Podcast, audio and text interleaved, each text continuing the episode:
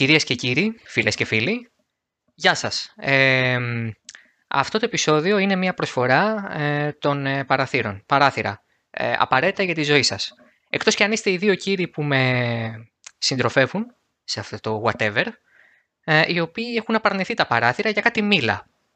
Ε, ο λόγος για τους κύριους ε, Μάνο Βέζο και Λεωνίδα Μαστέλο. Καλησπέρα κύριοι. Καλησπέρα. Χαιρετούμε. Α, είναι λίγο ετερόκλητο το παρεάκι. Είναι η αλήθεια. Α, και είναι και πολύ περίεργος σε εκπομπή που είναι ο Βέζος, ο host να είναι άλλος εκτός από το Βέζο. Εντάξει, έχει ξανασυμβεί. Έχουμε κάνει και σε oversteer μαζί μας δηλαδή. Εντάξει, αλλά το oversteer είναι δικιά μου μπάντα. Κανονικά δεν θα έπρεπε να σε κάνει εκεί όπως έχεις πει και εσύ. Ενώ εδώ, εντάξει, το whatever ήταν. Ε, Ρε παιδί μου, και δικό σου κτήμα στις περιπτώσεις που ανέβαινε ένα επεισόδιο. Και έχουμε και καιρό να κάνουμε οτιδήποτε με το whatever. Είναι το, πειρα- το πιο πειραματικό, το πιο κουφό one-off feed, ας πούμε. Ε, ήρθε η ώρα. Ορίστε. Κοίταξε να δεις. Εμένα, εμένα γιατί με καλέσατε. Εγώ καλά κοιμόμουν εγώ εδώ στη γωνιά μου. Εμένα τι με θέλετε. Κοίταξε, χωρίσαμε τη διαφορά στη μέση. Εγώ, ας πούμε, δεν χρησιμοποιώ Windows εδώ και πάνω από 10 χρόνια. Εσύ χρησιμοποιείς και macOS και Windows. Και το ίδιο ισχύει και για τον Δημήτρη. Εγώ είμαι ο πιο ξέμπαρκος τεχνικός εδώ πέρα. ναι, εντάξει. Καλά.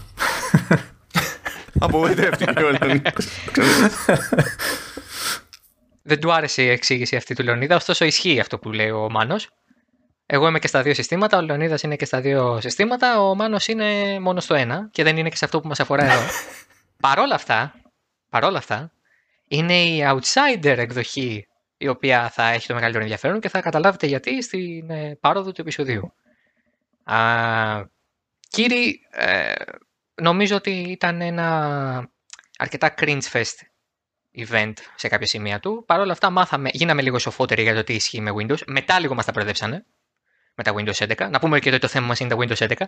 Ε, αν κάποιος δεν έχει διαβάσει τον ε, τίτλο ας πούμε. Ε, ήταν ένα λίγο περίεργο event. Παρ' όλα αυτά ήταν ένα 40 λεπτό στο οποίο μιλήσανε για όλα. Αυτά θα προσπαθήσουμε να αποδομήσουμε και να αναλύσουμε σιγά σιγά και να καταλάβουμε τι συμβαίνει. Συν το τι έχει προκύψει μέσα στις επόμενες ημέρες μέχρι την ηχογράφηση. Επομένως, πρώτα θέλω την άποψη του Μάνου και μετά του Λεωνίδα, σαν πρώτες εντυπώσεις από αυτό που έχουν δει από το, από το τι περιμένουμε για τα 11. Α, εντάξει, εντάξει, το οριοθέτησες με τα Windows 11 γιατί υπάρχει και η παρουσίαση σου παρουσίαση, οπότε θα τα αποφύγω αυτή τη στιγμή. λοιπόν, εγώ παρότι δεν με αγγίζει έτσι, το, το θέμα, δεν πρόκειται δηλαδή να καταλήξω. Το μόνο πράγμα με, Win- με Windows 11 στην καρδιά τουλάχιστον, όχι τόσο πολύ στο μάτι που θα υπάρχει στο σπίτι μου, θα είναι το Xbox. Αυτό κάποια στιγμή, όταν θα αλλάξουν το kernel. Μέχρι εκεί. Αλλά αυτό που είδα ειδικά για Windows ας πούμε ε, εμένα μου άφησε γενικότερα θετική αντί- αντίληψη και εντύπωση ρε παιδί μου περισσότερο από ό,τι περίμενα συνήθως. Μετά κατάλαβα το γιατί, αλλά τέλος πάντων πιστεύω ότι έχουν κάνει καλύτερη προσπάθεια από το αναμενόμενο για user interface, αν και κρατάω ένα ερωτηματικό για κάποιες έτσι περίεργες γωνίες του λειτουργικού, σαν και, σαν και το ρημάδι, το control panel, που βλέπεις όλες τις εποχές του, του UI από τα Windows, από τα 90s μέχρι σήμερα. Και ό,τι λείπει από εκεί πέρα είναι στο settings που είναι από τα Windows 8 και μετά και υπάρχουν και εκεί διαφοροποιήσεις θα ήθελα κάποια στιγμή τα Windows να φτάσουν σε μια φάση που να κρατάνε παντού μία ενιαία σχεδιαστική γραμμή, όχι μόλις καλήσεις λίγο να αλλάζεις αυτό το πράγμα. Και γιατί όχι με τη συγκεκριμένη σχεδιαστική γραμμή που είδα, γιατί φαίνεται να έχουν κάνει καλή δουλειά. Έχουν βγάλει. Καλά, Dark Mode είχαν και πριν, αλλά το έχουν πειράξει ώστε να είναι πιο σόι και φαίνεται όντως πιο σόι. Έχουν κάνει κάποια πράγματα που θα τα συζητήσουμε παρακάτω για user experience και window management κτλ. που αυτά με γαργαλίσανε. Ε, τώρα, παιδιά, εντάξει, φαντάζομαι ότι θα γκρινιάζει πολλοί κόσμος για τη μετακίνηση του start menu που υποτίθεται ότι πηγαίνει κεντρικά. Τώρα στις εκδόσεις που έχουν διαρρεύσει και στα πρώτα insider builds που έχουν βγει υποτίθεται ότι υπάρχει επιλογή να το πας πάλι στα αριστερά που είναι η κλασική του θέση ας πούμε εδώ για αιώνες. Αλλά δεν είμαι σίγουρος ότι θα μείνει αυτό στο, στη τελική έκδοση και σαν επιλογή δηλαδή να πάει αριστερά και ελπίζω να μην μείνει διότι δεν, δεν είναι, είναι άκυρο να είναι στη μέση δεν, γιατί δηλαδή εντάξει καταλαβαίνω muscle memory όλοι έχουν συνηθίσει στην αριστερή γωνία ξέρω εγώ αλλά ρε παιδιά εντάξει υπάρχει και Windows key πάνω στο πληκτρολόγιο όπου και να είναι κρυμμένο το πατάς και εμφανίζεται δηλαδή δεν είναι μακριά ξέρω εγώ εντάξει okay. Ναι, όντως. Ε, Εγώ να πω ότι. Ε, εγώ να σου πω την αλήθεια, θα ήθελα να σχολιάσω και λίγο την ίδια την παρουσίαση, αλλά αφού μας πας κατευθείαν στα, στα εντεκάρια. Να... Όχι, και την παρουσίαση μετά. ένα-ένα. OK, okay, okay. δεν αγχώνομαι λοιπόν. Ε, ε, εγώ μπορώ να πω σαν πρώτη εικόνα. Μου άρεσε το, το οπτικό, δηλαδή το εφετζίδικο της, της κατάστασης. Έτσι. Ε, νομίζω έχουν κάνει δουλίτσα και με τα τζάμια και τα γυαλιά και δεν ξέρω τι άλλο πώς τα λένε. Ε, η μετακίνηση του start button θα συμφωνήσω με τον Μάνο, δεν έχει ουσιαστικό αντίκτυπο, αλλά έχω την εντύπωση ότι η χρήση των Windows είναι λίγο πιο ε, δύσκολη στις αλλαγές και αυτό νομίζω θα ισχύει για όλα τα 11 για, για όλες τις αλλαγές που θα φέρουν τα 11 ε, έχουν μάθει κάποια πράγματα και δύσκολα θα τα, θα τα αλλάξουν, θα αλλάξουν συνήθειες και νομίζω ότι ε, θα είναι ακόμα πιο δύσκολο όταν ε, θα μιλάμε για χρήστες που είναι σε πιο επαγγελματικά περιβάλλοντα, δηλαδή σε χώρο εργασίας και τέτοια. Η ελληνική εφορία ας πούμε. Ε, ναι, αυτή δεν νομίζω θα μπορέσω να κάνω update. ναι, όχι, όχι. Ναι.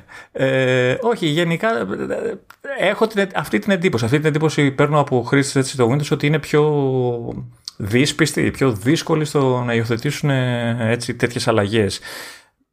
Εντάξει, μπορώ να διακρίνω βέβαια πραγματάκια που έχουν δανειστεί από άλλα λειτουργικά συστήματα. Ε, αλλά νομίζω αυτό πλέον ισχύει από όλες τις πλευρές, οπότε ναι, ναι. Είναι, είναι λίγο ανούσιο να το, να το πει κανείς. Γενικά πάντως μου αρέσαν έτσι αυτό που είδα.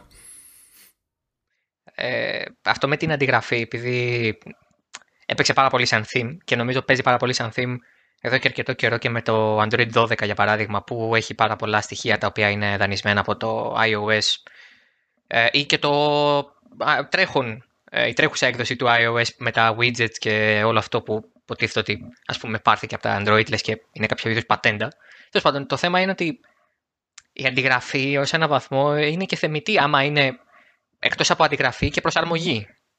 Δηλαδή, όταν έχεις πάρει μια βασική ιδέα και λες ότι μου αρέσει αυτό που βλέπω σε macOS για παράδειγμα και είσαι ένας από τους ανθρώπους στο developing του Windows 11, αν καταφέρεις να το προσαρμόσεις αυτό στο περιβάλλον του, του δικού σου λογισμικού είναι ως και θεμητό. Δηλαδή, okay, ή, και, ή και να το, να το πειράξεις με στόχο να το βελτιώσεις, δηλαδή να προσθέσεις κάποια καινούργια ιδέα πάνω σε αυτό. Δηλαδή... Ναι, προφανώς. Μα η όλη λογική είναι σε όλη την ιστορία της του καπιταλισμού. Ναι. η αντιγραφή είναι παντού. Κάποιες φορές είναι κακή αντιγραφή και κακή έκτυπο που λέμε, και άλλες φορές όντως έχει βοηθήσει και έχει πάει μπροστά μια συγκεκριμένη τεχνολογία. Και να πούμε κιόλας ότι στην Ευρώπη δεν υπάρχουν, δεν αναγνωρίζονται πατέντες για, για software, λυπούμεθα. Ναι, ναι, ναι, οπότε ακόμα τα flag.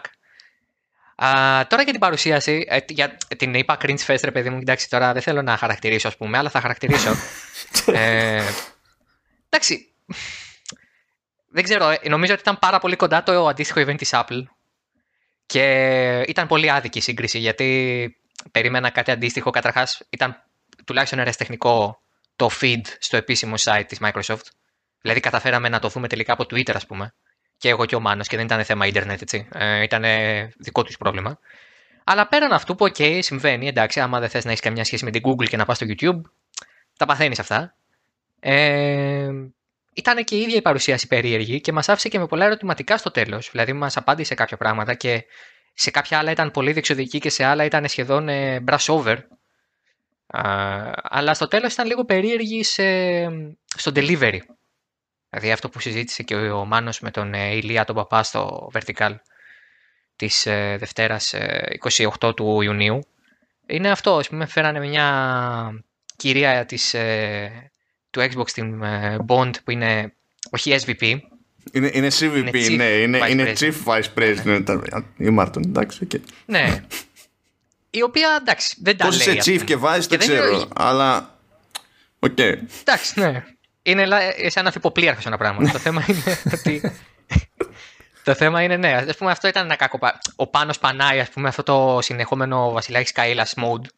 Λίγο εμένα με ενοχλούσε, δεν ξέρω, εντάξει. Τέλος πάντων, αυτή είναι η δικιά μου άποψη. Δεν ξέρω αν σας άρεσε, όχι μόνο από delivery, αλλά και από πληροφορία. Αν πιστεύετε ότι πήρατε αυτό που έπρεπε να πάρετε ή αν ήρθαν μετά τα, τα κείμενα για να σας κάνουν λίγο πιο σοφούς. Ε, κοίτα, εμένα στις παρουσιάσεις δεν μου αρέσει ο, ο Πάνος Πανάη. Χρόνια δηλαδή τώρα. χρόνια. Δεν ήταν από τις χειρότερες του αυτή, έχει κάνει και χειρότερα. Αλλά εντάξει, αντιλαμβάνομαι ότι βγάζει έναν ενθουσιασμό που δεν είναι και χαρακτηριστικό της Microsoft όσο κοιτάμε προς τα πίσω. Θα πει κάποιος, ναι, αλλά κάποτε ο Steve Ballmer χολοπηδούσε και υδροκοπούσε πάνω στη σκηνή ουρλιάζοντας developers, developers, developers. Ναι, και εκείνο κίτσι ήταν. δεν ήταν εξυπνάδα, επειδή είχε ένταση. ε, αλλά ο, ο, ο, ο Πάνος Πανάη νομίζω ότι ναι μεν το ζει, ναι μεν το πιστεύει και αυτό μπορώ να το εκτιμήσω αλλά ταυτόχρονα όλη η εταιρεία προσπαθεί σε κάποιο επίπεδο να ακολουθήσει το επικοινωνιακό παράδειγμα σε παρουσιάσεις δηλαδή της Apple και στην πραγματικότητα δεν έχει αντιληφθεί πώς το κάνει η Apple που και η Apple δεν είναι στα καλύτερά της δηλαδή παλιότερα ήταν καλύτερη σε αυτά τα θέματα αλλά η Microsoft εξακολουθεί να είναι χειρότερη. Πρώτα απ' όλα, όταν το ζήτημα είναι να ενθουσιαστώ με κάτι γιατί έρχεται η αλλαγή στα Windows, δεν γίνεται να μου έχεις από πίσω για πάντα κοιμήσει και μουσική. Δηλαδή καταλαβαίνω ότι θα θέλω να μου πουλήσεις αυτό το concept ότι όταν χρησιμοποιώ τα Windows 11 με το νέο interface και τα λοιπά ε, πρέπει να πιάσουμε ένα sense of calm. Ναι, αυτό δεν σημαίνει ότι πρέπει να βαρεθώ κατά την παρουσίαση. Σημαίνει ότι πρέπει να κάνω ήρεμο στη δουλειά μου όταν είμαι μπροστά στα Windows 11. Και περίμενα κάποια στιγμή να ξέρεις τουλάχιστον αυτό να αλλάζει για κατά περίπτωση. Αλλά δεν άλλαζε. Από την αρχή μέχρι το τέλος ήταν ένα αυτό το στυλ. Και γενικά ο Πανάη ρίχνει πάρα πολύ φανφάρα ανά πάσα ώρα και στιγμή, ακόμα και σε συνεντεύξεις του που πέτυχα αργότερα. Και πραγματικά δεν χρειάζεται. Και δεν χρειάζεται δύο φορές. Ε, από την άποψη ότι μπορούσαν να γίνουν πιο συγκεκριμένοι από νωρίς σε κάποια πράγματα και επικοινωνιακά η όλη φάση αποδείχθηκε λίγο, λίγο βατερλό κατόπιν εορτής. Έπρεπε δηλαδή να είχαν εξηγήσει κάποια πράγματα πάνω στη βράση ρε παιδί μου και δεν το κάνανε και τώρα τρέχουνε πάλι. Δεν τους φταίει κανένας. Αλλά OK. Okay. Εντάξει. Δεν περίμενα ότι θα μου φαίνονται καλύτερες οι παρουσιάσεις που κάνει το Xbox. Αλλά να το συνέβη. Ναι. Here we go. Λεωνίδα. Ε, εγώ να πω καταρχάς ότι έχω καταφέρει να μην ε, έχω δει μέχρι τώρα παρουσιάσει με τον Πανάη. Έτσι, δεν, δεν τον είχα δει έτσι, να παρουσιάζει. Ε, οπότε θα του δώσω την προσπάθεια για κάτι το διαφορετικό ξέρω, σε σχέση με την Apple και όλα αυτά.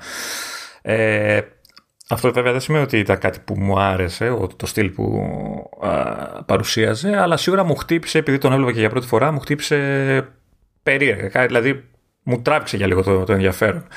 Ε, αυτό που εμένα μου χτύπησε στο άσχημα στην παρουσίαση, ίσως γιατί είχα λάθος ε, προσδοκίες πριν τη δω. Εγώ να πω πάλι ότι την είδα μαγνητοσκοπημένη, έτσι δεν είχα προβλήματα σύνδεσης, την είδα μετά. Ε, αυτό που περίμενα εγώ ήταν να δω μια, μια παρουσίαση για ένα καινούργιο λειτουργικό σύστημα και όχι όποιο, όποιο να είναι άλλα τα Windows. Ε, μια παρουσίαση λοιπόν που να έχει πληροφορία. Να έχει ως ένα βαθμό μια κάποια ανάλυση. Ε, αυτό που είδα ήταν στα 45 λεπτά, τα 20, να, να πω παραπάνω, άντε, να, δεν θα πω νούμερο, όχι, δεν θα πω καθόλου νούμερο, ήταν γεμάτη αμπελοφιλοσοφίες. Ε, τι τι ναι.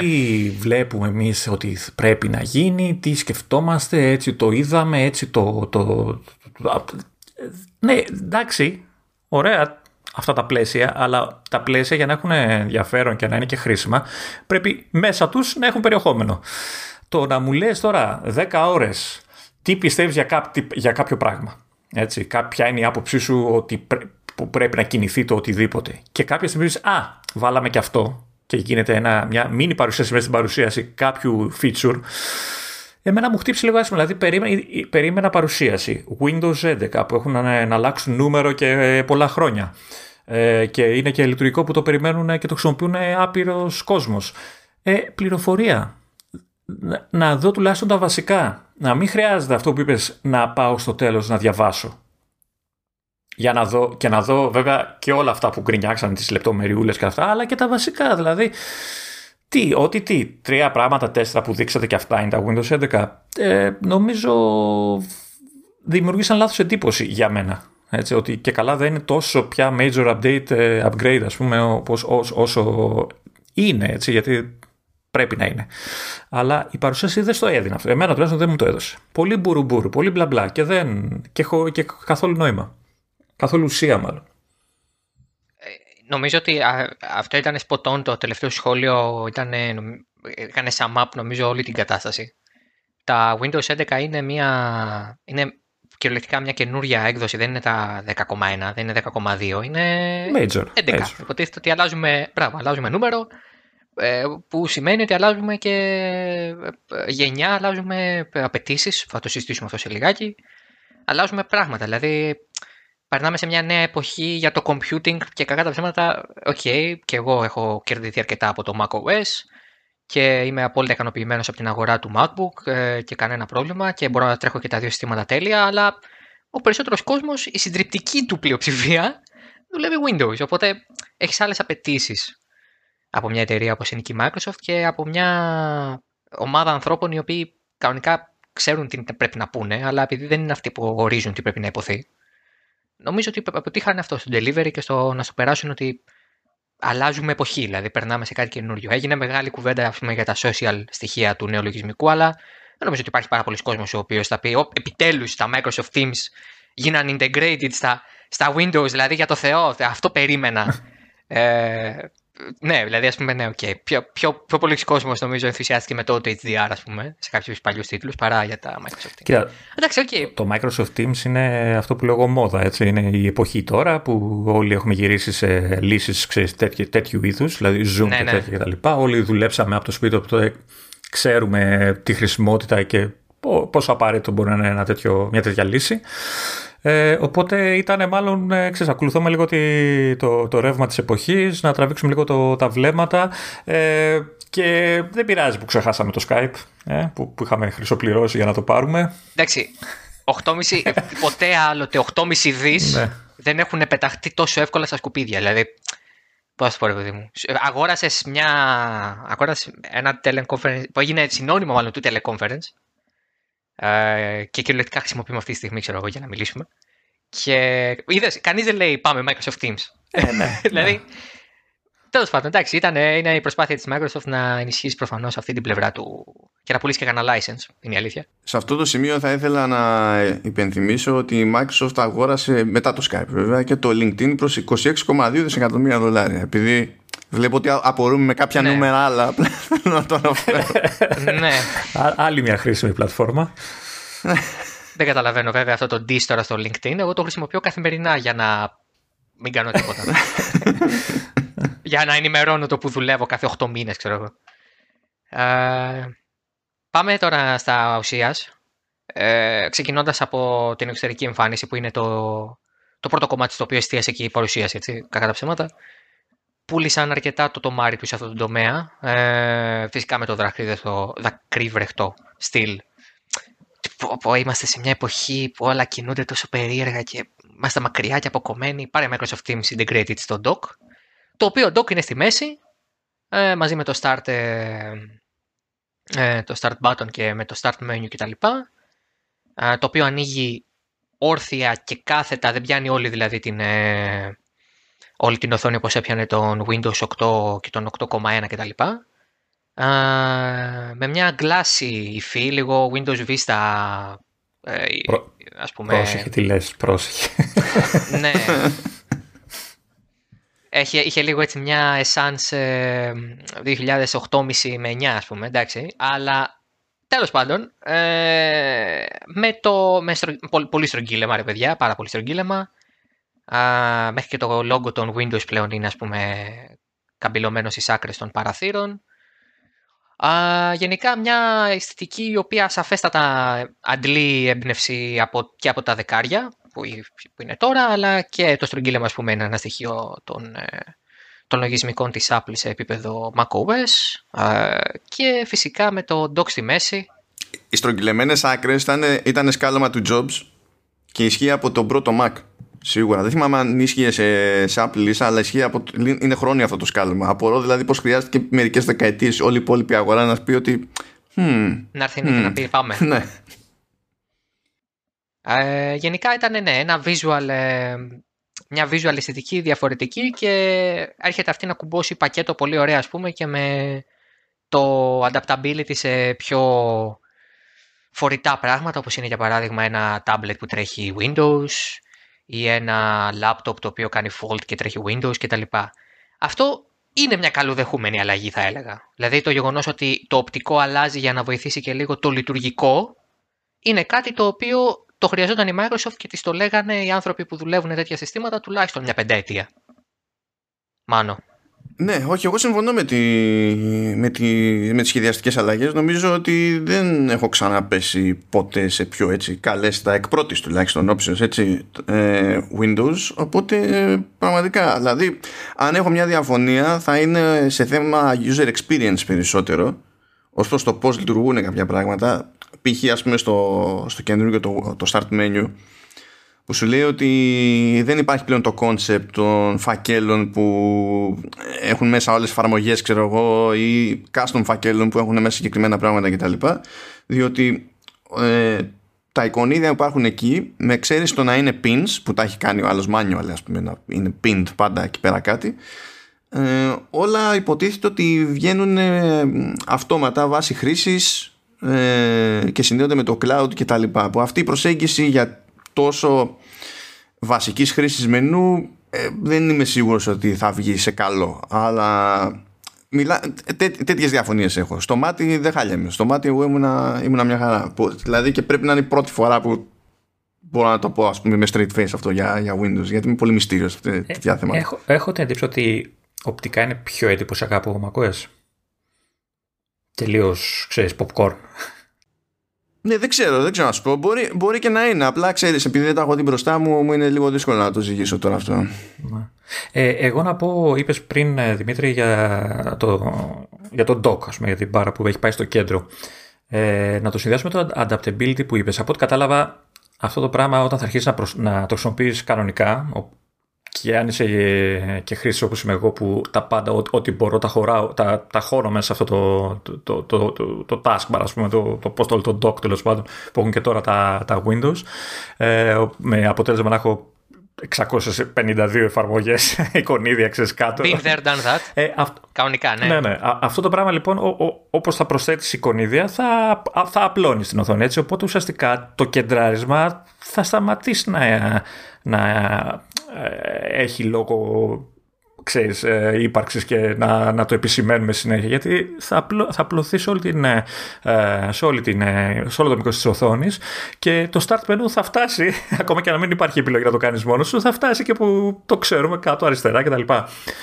Μια Καλά, η που... taskbar ίσως αλλά το ίδιο το μενού που βγαίνει δεν νομίζω να αλλάζει αυτό, αυτό θα έχει, φαντάζομαι θα έχει συγκεκριμένες θέσεις. Αυτό τώρα σκεφτόμουν ότι αν φύγει προς τα αριστερά το start με το start button, ας πούμε, και, γιατί έχεις βάλει πολλά εικονίδια κτλ. Ε, και το πατήσεις και το μενού παραμένει στο κέντρο όπως το δείξανε στα διαφημιστικά και όλα αυτά τα, τα βίντεο. Δεν θα δημιουργεί ένα πρόβλημα χρήσης με την άποψη ότι δεν είναι κοντά στο mouse σου. Ε, θα είσαι αριστερά και θα πρέπει να κάνεις ταξίδι για να φτάσεις στο. ταξίδι, σε εισαγωγικά τώρα. Ε, στο όποιο μενού έχει ανοίξει. Ε, τέτοια θέλω να δω εγώ. Γιατί okay, αυτό που δείξαν ήταν, άμα το προσέξετε, είναι αρκετά μετρημένο. Δηλαδή είχαν συγκεκριμένα νούμερα εικονιδίων, αριθμούς εικονιδίων, δηλαδή 5, 6 πόσα ήταν, για να φαίνεται ωραία. Αν θα το μπουκώσει αυτό το πράγμα, πώς θα λειτουργήσει; Θα μένεις στο κέντρο το μενού και θα αναγκάζει να κάνεις έξτρα κίνηση από το start button στο μενού; Κάτι τέτοια θέλω να δω εγώ. Μου φαίνεται half-hearted λίγο επιλογή, γιατί το, η πλευρά η κάτω δεξιά, η οποία συνήθως έχει το, την ώρα και κάποιες ειδοποιήσεις κτλ. δεν έχει αλλάξει Είναι ακριβώς η ίδια με τώρα. Που μου λέει ότι ε, κάνανε μισή δουλειά. Ενώ θα, για μένα θα έπρεπε να κάνουν ένα redesign συνολικά σε αυτό το κάτω μέρος ε, του, του λογισμικού της, στο, σε επίπεδο UI. Γιατί π.χ. αυτό που λες εσύ με το mouse πάει και έρχεται. Με το χέρι Δηλαδή, ε, πού θα κουμπάει το, ο αντίχειρας για να ανοίξει το start; Θα σε βολεύει να βάλεις πράγματα εκεί κάτω για να μπορεί να πηγαίνει το start button πάλι στα αριστερά, ας πούμε; Ε, είναι κάποια πράγματα αυτά που πρέπει να δουν γιατί όντως ισχύει αυτό και όντως ήταν πέντε εφαρμογές. Ήταν πέντε εφαρμογές και το, και το start ε, button που παίζει να ήταν τα 5 προεπιλεγμένα π.χ. άμα είσαι σε clean ε, update και πας από το 0, παίζει να είναι αυτά για τα 5 έτσι κι αλλιώς κάτω. Γιατί είχε το Microsoft Teams. Είναι 8. Είχε, το, νομίζω το, το βλέπω μπροστά μου είναι 8 μαζί με τον button και το, το εικονίδιο της αναζήτησης. Το οποίο είναι ξεχωριστό. Α, Τουλάχιστον το screenshot που βλέπω είχε αυτά τα. Αλλά και πάλι είναι ελάχιστα, ξέρεις, και είναι ακριβώς όσο πρέπει για να δείχνεις σωστά το. Και, και Μπράβο, ναι, ναι. Δεν ξέρω σε φόρτο, γιατί από όσο ξέρω δεν νομίζω ότι όλοι θα μείνουμε έτσι, έτσι. Και, Όχι, και εντάξει, αρνούμε να, να βάλω χίλια εικονίδια στο τεστ ποτέ. γιατί ρε Λεωνίδα, γιατί; ποτέ. Τα οποία δεν θα είναι καν, θα είναι και, και shortcuts με το, με το βελάκι εκεί πέρα για να μου σπάει τα νεύρα μου, το βλέπω. ναι, όχι. ποτέ όμως. ναι. Πάντως, ε, είναι καλοδεχούμενη η αλλαγή, το ξαναλέω, ε, το γεγονός ότι μπορείς πλέον ε, να είσαι σίγουρος ότι και μια συσκευή η οποία δεν είναι με πληκτρολόγιο και το κάνανε και μεγάλο point αυτό, ότι ακόμα και χωρίς πληκτρολόγιο είναι τουλάχιστον intuitive οι κινήσεις που κάνεις.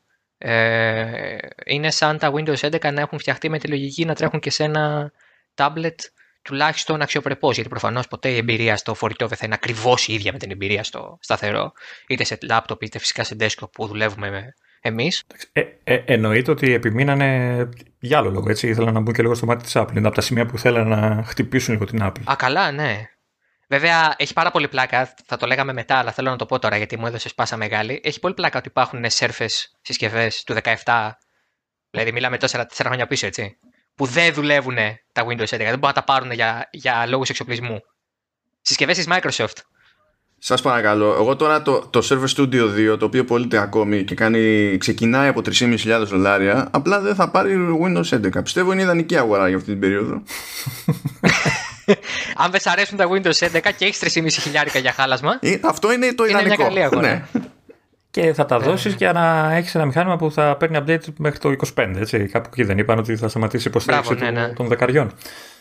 Ακριβώς. Εντάξει, ναι, αυτό έχει πολύ πλάκα, ας πούμε. Πάντως Δημήτρη, αυτό που είπες για, το, ξέρεις, για tablets και τέτοια, επειδή είδα που σου λέει ρε παιδί μου, ωραία, ξεκουμπώνεις το πληκτρολόγιο ή δεν έχεις πληκτρολόγιο, οπότε μεγαλώνουμε λέει τα εικονίδια και τέτοια λίγο, ώστε να είναι πιο βολικά touch targets, να τα πετυχαίνεις πιο εύκολα. Αλλά εκ πρώτης, αυτή η διαφοροποίηση που είδα στο μέγεθος, ας πούμε, εμένα δεν με πείθει. Επίσης, αν είναι να κρατάω κάτι στα χέρια μου, καταλαβαίνω ότι. Δηλαδή, μια σκέψη για το σενάριο του tablet, έτσι. Ε, πρώτα απ' όλα, σε αυτή την περίπτωση, σίγουρα για μένα είναι βολικότερο το ότι είναι στο κέντρο το start menu και κεντραρισμένη τέλος πάντων ε, η, η taskbar. Διότι έτσι μπορώ να ακουμπήσω αριστερά και δεξιά πιο άνετα, χωρίς να φοβάμαι ότι θα πατήσω κάτι, ρε παιδί μου.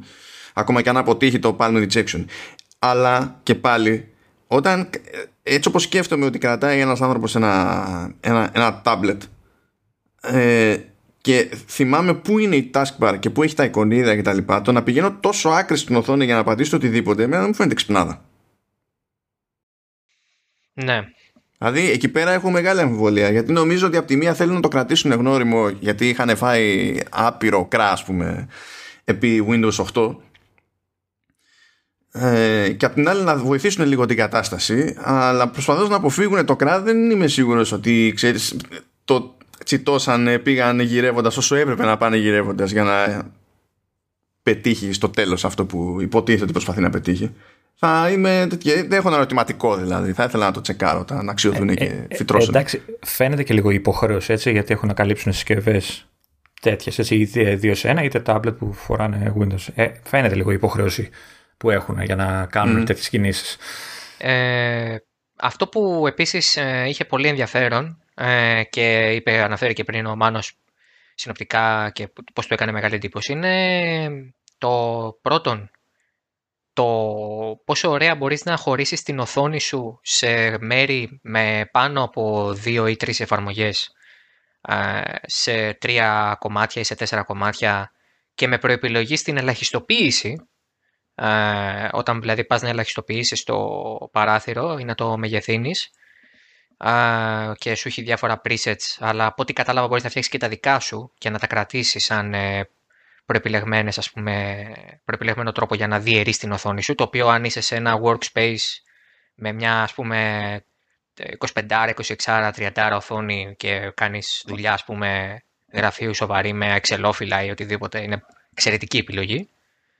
Και από την άλλη, ε, κάτι το οποίο συζητήσαμε σε ένα call με τον Μάνο και εγώ δεν το σκέφτηκα καθόλου σαν κάτι πολύ σημαντικό, αλλά η αλήθεια είναι ότι όσο το σκέφτομαι τόσο πιο ωραίο είναι, είναι ότι θυμάται πώς ήταν η οθόνη σου σε βάλε βγάλε με εξωτερικό monitor. Yes, δηλαδή, yes, yes. Αυτό είναι πραγματικά ε, επαναστατικό, όχι σε επίπεδο Χριστέ μου άλλαξε η ζωή μου, αλλά είναι αυτά τα μικρά πράγματα που σου φερούν δευτερόλεπτα νεύρων και αναπροσαρμογής σε ολόκληρη οθόνης. Δεν ξέρω, μάλλον κάνει κάτι αντίστοιχο το macOS; Το κέρατό του κάνει το, το macOS. Εντάξει, δεν ήθελα να το πω έτσι παραστατικά, αλλά γενικά είναι, είναι ένα τομέας που πάτησε η Microsoft έξυπνα, έχει κάνει δουλίτσα και νομίζω ότι εδώ πρέπει να, να κάτσει στο θρανίο η Apple και να δει και να προσφέρει κάτι αντίστοιχο, ελπίζω και καλύτερο. Ξεκάθαρα, δεν έχω ψηθεί τόσο πολύ στο παρελθόν για να αντιγράψει Apple οποιονδήποτε. Δηλαδή, πραγματικά θέλω να το κάνει όσο πιο γρήγορα γίνεται και, και ας την κράξουν, δεν με ενδιαφέρει. Η φάση με τα, με τα layouts και τα snap groups ήταν το αγαπημένο μου στοιχείο από όλα αυτά που είδα σε επίπεδο λειτουργικότητας. Δεν το συζητάμε. Και όταν άκουσα για τη φάση αυτή με το πώς συμπεριφέρονται όλα αυτά με πολλαπλά monitor ε, θυμήθηκα γιατί και εγώ πήγα να, έχω χρόνιο παράπονο εγώ με το τι κάνει το macOS παιδί με external monitors. Καλά μην πούμε τι κάνει το iPadOS με external monitors. Ε, ναι, anyway. Και θυμήθηκα ότι ε, μια βελτίωση που έγραψε στα σοβαρά ξέρω εγώ η, η Apple για το, για το φετινό το macOS το, το Monterey είναι ότι όταν πλέον συνδέεις πάνω ένα εξωτερικό monitor ε, καταλαβαίνει το σύστημα τι ανάλυση έχει και κάνει scale το μέγεθος των παραθύρων ώστε να ταιριάζει με αυτήν την ανάλυση. Πριν δεν έκανε ούτε αυτό. Ούτε αυτό και κατέληγε σε ένα παράθυρο, ξέρω εγώ, υποσυνθήκη να εμφανίζεται κούτσικο στο, στο εξωτερικό monitor ή τιτανοτεράστιο, επειδή ακόμα φανταζόταν ότι έκανε scale με βάση το βασικό, το, το ένα, το πρώτο το monitor. Ε, εννοείται ότι όλο αυτό που περιγράφουμε τώρα από τη Microsoft είναι συγκριτικά έτη φωτός μπροστά. Δηλαδή, Πολύ καλά, πολύ καλή το, το ζω καθημερινά αυτό το πρόβλημα που αναφέρεις με το sidecar.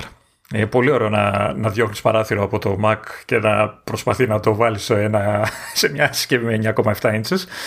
Ε, και το αντίστροφο που εμφανίζεται και είναι λίγο παραπάνω από ένα εικονίδιο, ας πούμε. Εντάξει. Ναι, ναι, εντάξει, δεν είναι. Όχι, σε αυτό δηλαδή, επειδή ήταν ένα πράγμα που το είδα και ήμουνα σίγουρος, δηλαδή με τη μία είχα τα σενάρια στο μυαλό μου για το πώς θα με διευκόλυνε, σε ποιες περιπτώσεις θα με διευκόλυνε και πόσο ξεκάθαρα θα ήταν προτιμότερο από αυτό που ζω τώρα. Ναι, εγώ δεν το σκέφτηκα καθόλου. Δηλαδή, ούτε που μου πέρασε από το μυαλό ότι ήταν κάτι τόσο σημαντικό. Ενδεχομένως γιατί έχω φύγει τελείως από φορητό σύστημα σε Windows. Είμαι με desktop σε, σε Windows και με το Mac ε, στη, στα της Apple, οπότε δεν το έχω δει τελευταία. Αλλά έχει πολύ πλάκα το ότι στο σπίτι έχουμε ένα σύστημα το οποίο δουλεύει έτσι, εν είδη Android TV Box, ξέρω εγώ, το συνδέουμε στην τηλεόραση του σαλονιού και βάζουμε εκεί πέρα πράγματα. Και όντως είναι πάρα πολύ εκνευριστικό όταν βάζεις, βγάζεις το HDMI και αλλάζουν τα πάντα, ολεκτικά τα πάντα. Α, οπότε, ναι, εντάξει, αυτό είναι κάτι το οποίο φαίνεται ότι είναι αυτό, τα μικρά πράγματα τα οποία δεν ναι, ναι. κάνουν Αυτά... στο τέλος κάτι σπουδαίο αλλά είναι αυτά τα. τα... Ναι, ναι, ναι. Λίγα, αν κάθε πενταετία βάζει από ένα τέτοιο, σε 30 χρόνια θα είναι το καλύτερο λειτουργικό στον κόσμο.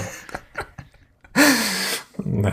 Λοιπόν, ε, τώρα σε επίπεδο UI, για να το κλείσουμε εδώ, ε, έτσι πολύ γρήγορα να αναφέρουμε ότι έχει βελτιωθεί το voice και το γραπτό recognition, που σημαίνει ότι καταλαβαίνει πολύ καλύτερα φωνητικές εντολές, αλλά επίσης σε συσκευές με οθόνες αφής και με ε, με, πώς το λένε, που επιτρέπουν και τη χρήση pen είναι πολύ καλύτερη η αναγνώριση των ε, γραφόμενων του γραπτού λόγου με το, με το χέρι. δεν νομίζω, δεν, δεν θυμάμαι κιόλας, δεν θέλω να είμαι άδικος, ότι το κάνει τόσο καλά όσο η Apple που καταλαβαίνει το, π.χ. στα iPad, που καταλαβαίνει το γραπτό σε επίπεδο, στο κάνω και text. Αυτό δεν το κατάλαβα. Ε, ναι, βασικά αυτό είναι μια καλή σημείωση, διότι μπορεί και να Μπορεί να έχει κάνει πάρα πολύ καλή δουλειά η Microsoft, αλλά το ότι δεν, δεν έκανε τον κόπο να στο εξηγήσει αυτό επαρκώς εκείνη την ώρα είναι, δεν είναι με αυτά που λέγαμε στην αρχή. Δηλαδή και εγώ θα ήθελα να είμαι πιο σίγουρος για το τι σοϊ εξέλιξη είναι αυτή. Αλλά εντάξει, συνήθως συνήθως, κα, ε, κάνει σοϊ δουλειά. Το υπονόησε οπτικά γιατί την ώρα που έδειχνε τη λειτουργία και έδειχνε κάποιον να γράφει και έγραψε write, μετά το γύρισε σε typed ε, το κείμενο και δεν ναι. ξέρω αν αυτό υπονοεί όλο αυτό το θέμα. Βέβαια, θα μπορούσε να το αναλύσει, δηλαδή. Εντάξει. Μπράβο, ναι, ναι. Η Apple μας έκανε demo με ολόκληρες προτάσεις. Ναι. Δηλαδή, καταλαβαίνεις πώς το, πώς το λέμε με την έννοια ότι θα μπορούσε να το παίξει πολύ έξυπνα γιατί είναι κάτι που είναι τελείως derived από, από το iPadOS, φυσικά, όχι από macOS. Ε, και θα μπορούσε να κάνει capitalize πάνω σε αυτό πολύ καλύτερα, αλλά εντάξει. Θα... Το και μόνο που έχει μπει. Θα μπορούσε να απαντήσει και στο αιώνιο ερώτημα που, που κάνω και στα, και στα της Apple εγώ στα, στο αντίστοιχο podcast. Ε, τι γλώσσες υποστηρίζει αυτό το πράγμα; Θα έχει ελληνικά; Ναι. Δεν ξέρουμε. Πιθανότατα όχι. Δεν θα, θα πρέπει να περιμένουμε ή δεν ξέρω ποιος θα το ψάξει αυτό το πράγμα. Ναι, αυτό είναι κάτι το οποίο δεν μας είπαν ας πούμε, υποστηριζόμενες γλώσσες. Εντάξει, φυσικά φαντάζομαι ότι οι πέντε μεγάλες αυτού του πλανήτη θα υποστηρίζονται, αλλά ε, το από εκεί και πέρα όντως έχουν μείνει ερωτηματικά. Και είναι από τα πράγματα τα οποία δεν έχουν αποσαφινιστεί και μετά γιατί μας απασχόλησαν άλλα. ε, μάνο. Ε, Φεύγοντας από το UI και όλα αυτά τα πολύ ωραία τα οπτικά, πάμε, φεύγουμε από το περιτύλιγμα και πάμε πω, στα δεν είπε, ουσίας, γιατί... Δεν είπε τίποτα, εγώ περίμενα άλλα πράγματα. Είχα προσδοκίες από τον Δημήτρη, τον Μπίζα, δεν άγγιξε καθόλου τα widgets. Θέλω να κράξω τον αλγόριθμο και χαμένη ευκαιρία. Α, θες widgets. Κρίμα, Θες widgets, πάρα πολύ ωραία. θα σου πω εγώ για τα widgets. και θα πεις και εσύ μετά για τα widgets. Θα πει και ο Λεωνίδα που φαντάζομαι δεν έχει να ραντάρει τόσο. Εμείς οι δύο έχουμε να ραντάρουμε, αλλά τα πέρασα με, με τη λογική ότι έχεις να ραντάρεις και για TPM. Οπότε ήθελα να σου δώσω αλλού φόρα. Λοιπόν, τα widgets, να εξηγήσουμε, επειδή ε, και ο Λεωνίδας και εγώ, φαντάζομαι και εσύ Λεωνίδα, τα έχεις δει ότι έχουν μπει και πλέον και στα Windows 10 με το τελευταίο update. Ναι, ε, ε, μπήκαν αριστερά νομίζω. Τα έδειξαν. Μπράβο, ναι, ναι. Έχουν μπει στο τέλος της ε, πλευράς που είναι οι εφαρμογές και εκεί που ξεκινάνε όσα είναι minimized. Εκεί που είναι, ας πούμε, η ώρα, για να το εξηγήσουμε αλλιώς. Στα κάτω δεξιά. Ε, αυτό λοιπόν όταν περνάει το ποντίκι από πάνω, ούτε καν κλικ, οπότε αν περάσει τον cursor από πάνω κατά λάθος όπως έχω κάνει εγώ άπειρες φορές, σου ανοίγει ένα παράθυρο χωρίς να το έχεις ζητήσει. Uh, by default, κάτω-κάτω λέει απλά την ε, ώρα και. Όχι την ώρα, συγγνώμη, τη θερμοκρασία και το τι κατάσταση καιρού υπάρχει, ανάλογα την τοποθεσία σου. Uh, ή τοποθεσία που θες και εσύ, μηνυμάδικος. Uh, και όταν το ανοίγεις, ένας αλγόριθμος έχει αποφασίσει από τα Microsoft News ότι εσύ θες να διαβάσεις. Κάτσε, θα σας πω τώρα. Μισό λεπτάκι. Τώρα, τώρα, live demo. Λοιπόν. Τι σόκαρε την Κατερίνα καινούριο; Κικίλιας. Διπλασιάστηκαν τα ραντεβού για εμβολιασμό. Κοντά έπεσε. Ε, μεγάλο ντέρμπι Αγγλία-Γερμανία σήμερα στο Wembley. Προανακριτική. Κατέπεσε το βασικό κατηγορητήριο κατά του Νίκου Παπά. Ε, εγώ από όλα αυτά δεν ενδιαφέρομαι να διαβάσω ούτε ένα. Το Microsoft News έχει αποφασίσει. Α, Λάκη Γαβαλά. Στο Καλιμάρμαρο είδα τραγικές φιγούρες που δεν σεβάστηκαν τον Dior. Αυτό ενδεχομένως θα θέλω να το Ένα που προσπαθεί, ρε φίλε. και δεν του δίνεις την ευκαιρία. Μην είσαι παράξενος. Αυτό το πράγμα που έκατσε τώρα και πάτησε εκεί και το άνοιξε είναι, είναι από αυτά που κλείνω εγώ αυτόματα όταν ξεκινάω και βλέπω αλλαγές από το update. Μπράβο. Εγώ αυτά τα αφήνω γιατί θέλω να έχω την πλήρη εμπειρία ώστε, μπορώ, ώστε να μπορώ μετά να παραπονεθώ. Αυτό που κάνω λέει τώρα. Ε, κοίτα, μη, μη, σου μιλάει ένας άνθρωπος που το πρώτο πράγμα που έκανε στα Windows 10 ήταν να απενεργοποιήσει τα live tiles από το start menu. Έτσι, δηλαδή, μόλις το, το άνοιξα την πρώτη. Αυτό το έκανα κι εγώ. Μόλις το άνοιξα και μου έπιασε δεν ξέρω εγώ πόσο χώρο. Και άρχισαν και να, νομίζω κάποια κουνιούνται κιόλας και αλλάζουν. Λέω Παναγία μου, ναι, δεν ναι, θέλω, ναι, δεν θέλω. Αυτό λοιπόν σε πολύ περισσότερο και πιάνοντας full screen μάνο, ε, έρχεται στα 11 και πάλι αλγοριθμικά θα επιλέγει τι θέλεις να διαβάσεις, όπως επίσης και τι σε ενδιαφέρει να δεις γενικότερα. Θα σου πετάει suggestions δηλαδή σε, σε, μια, σε ένα φάσμα πραγμάτων με βασικότερο φυσικά το π.χ. για παράδειγμα, δούμε και κάτι μετοχές της Amazon, της Compo κτλ. Okay. Α, αυτό είναι, πηγαίνει με το ανέκδοτο που ζούμε εμείς από Apple μεριά που υπάρχει ξεχωριστή εφαρμογή για μετοχές και γελάμε κάθε φορά που το θυμόμαστε, ας πούμε. Το δηλαδή. χρησιμοποιώ με ευλάβεια κάθε 25 χρόνια. το ανοίγω μια φορά και κοιτάω τι μετοχές παίζουν. Λοιπόν, αυτό τώρα είναι λίγο χαζό. Δηλαδή είναι από αυτά τα πράγματα που δεν ήταν όντως και πάρα πολύ well thought out. Κοίτα, να σου πω, υπάρχει ωραίος τρόπος να ασχοληθείς με widgets και η αλήθεια είναι ότι στα 11 δεν είναι ότι έχουν μόνο τη φάση με τα, με τα news, έχουν και widgets που συνδέονται με εφαρμογές και τα λοιπά, ρε παιδί μου, που υπάρχει τρόπος δηλαδή να είναι χρήσιμα αυτά. Δεν, δεν είμαι κατά του concept και μερικές φορές δέχομαι κιόλας ότι βολεύει να πεις ότι εντάξει, δώσε μου και ένα full screen view. Γιατί, γιατί αυτό που ζω με τα widgets σε, σε, σε macOS που είναι σε μια γωνιά δεν είναι ποτέ εντάξει από άποψη χώρου. Γιατί είναι, είναι, είναι πάντα off. Δεν, δεν μπορεί να αναπνεύσεις. Οπότε δεν είμαι κατά της όλης ιδέας. Αλλά όταν μου δίνεις το μισό χώρο χοντρικά στην ειδησιογραφία και μου τα βάζεις, διαλέγεις θέματα αλγοριθμικά με ε, βάση το τι φαντάζεσαι ότι με ενδιαφέρει και χρειάζεσαι μετά και να βλέπεις τι διαβάζω συνήθως, τι κλικάρω κτλ. ώστε σιγά σιγά να προσαρμόζεσαι. Ναι, όσο και να προσαρμοστείς, αλφάδι δεν θα είσαι. Άμα μου έλεγες, ωραία, αυτό το μέρος εδώ υπάρχει για αυτή τη δουλειά, διάλεξε ποιες είναι οι πηγές που θέλεις θα έλεγα εντάξει, μπορώ να το καταλάβω σε κάποιο βαθμό. Είναι σαν περίεργη εκδοχή ενός RSS reader και τουλάχιστον θα κάνω το κουμάντο. αλλά δεν έχω πέσει σε, αλγοριθμική, σε αλγοριθμικό σερβίρισμα ειδησιογραφίας και όχι μόνο ειδησιογραφίας ποτέ στη ζωή μου που όσο χρόνο και να του δώσω, όσο, όσα περιθώρια και αν έχει να μάθει από μένα βάσει προηγούμενης συμπεριφοράς κτλ., να φτάσει σε ένα ικανό ποσοστό ευστοχίας που να μην με εκνευρίζει κάθε φορά που τα ανοίγω. Ε, ε, πρόλαβες, γιατί θέλω να σου πω, μα θα βελτιωθεί με το χρόνο. με, με το χρόνο, ναι. Δηλαδή, τι, τι υπονοείς ότι θα γίνει κάποιο update και θα το αφαιρέσουν αυτό; Οπότε θα βελτιωθεί η κατάσταση. Όχι, ρε παιδί μου, ότι θα σε μελετάει και θα σε σπουδάζει και θα, θα ξέρει τι θες και θα στα δίνει μετά. Ναι, εγώ θα το μελετάω κάθε μέρα που θα βρίζω. Είναι... Βέβαια, τώρα εσύ δεν είσαι και το κατάλληλο παράδειγμα. Έτσι, δεν είσαι και ο πιο φυσιολογικός άνθρωπος του κόσμου για να σε μελετήσει ένα AI. Οπότε εντάξει. Τουσέ, τουσέ. Εγώ θα έλεγα να, να γίνει το εξής. Ε, πρόσφατα κατέβασα το Spotify Green Room, το οποίο είναι μια προσπάθεια ας πούμε, της Spotify να κάνει αυτό που κάνει και με το, το Twitter, με το Spaces, που ξεκίνησε το Clubhouse, ρε παιδί μου, στην ουσία, έτσι.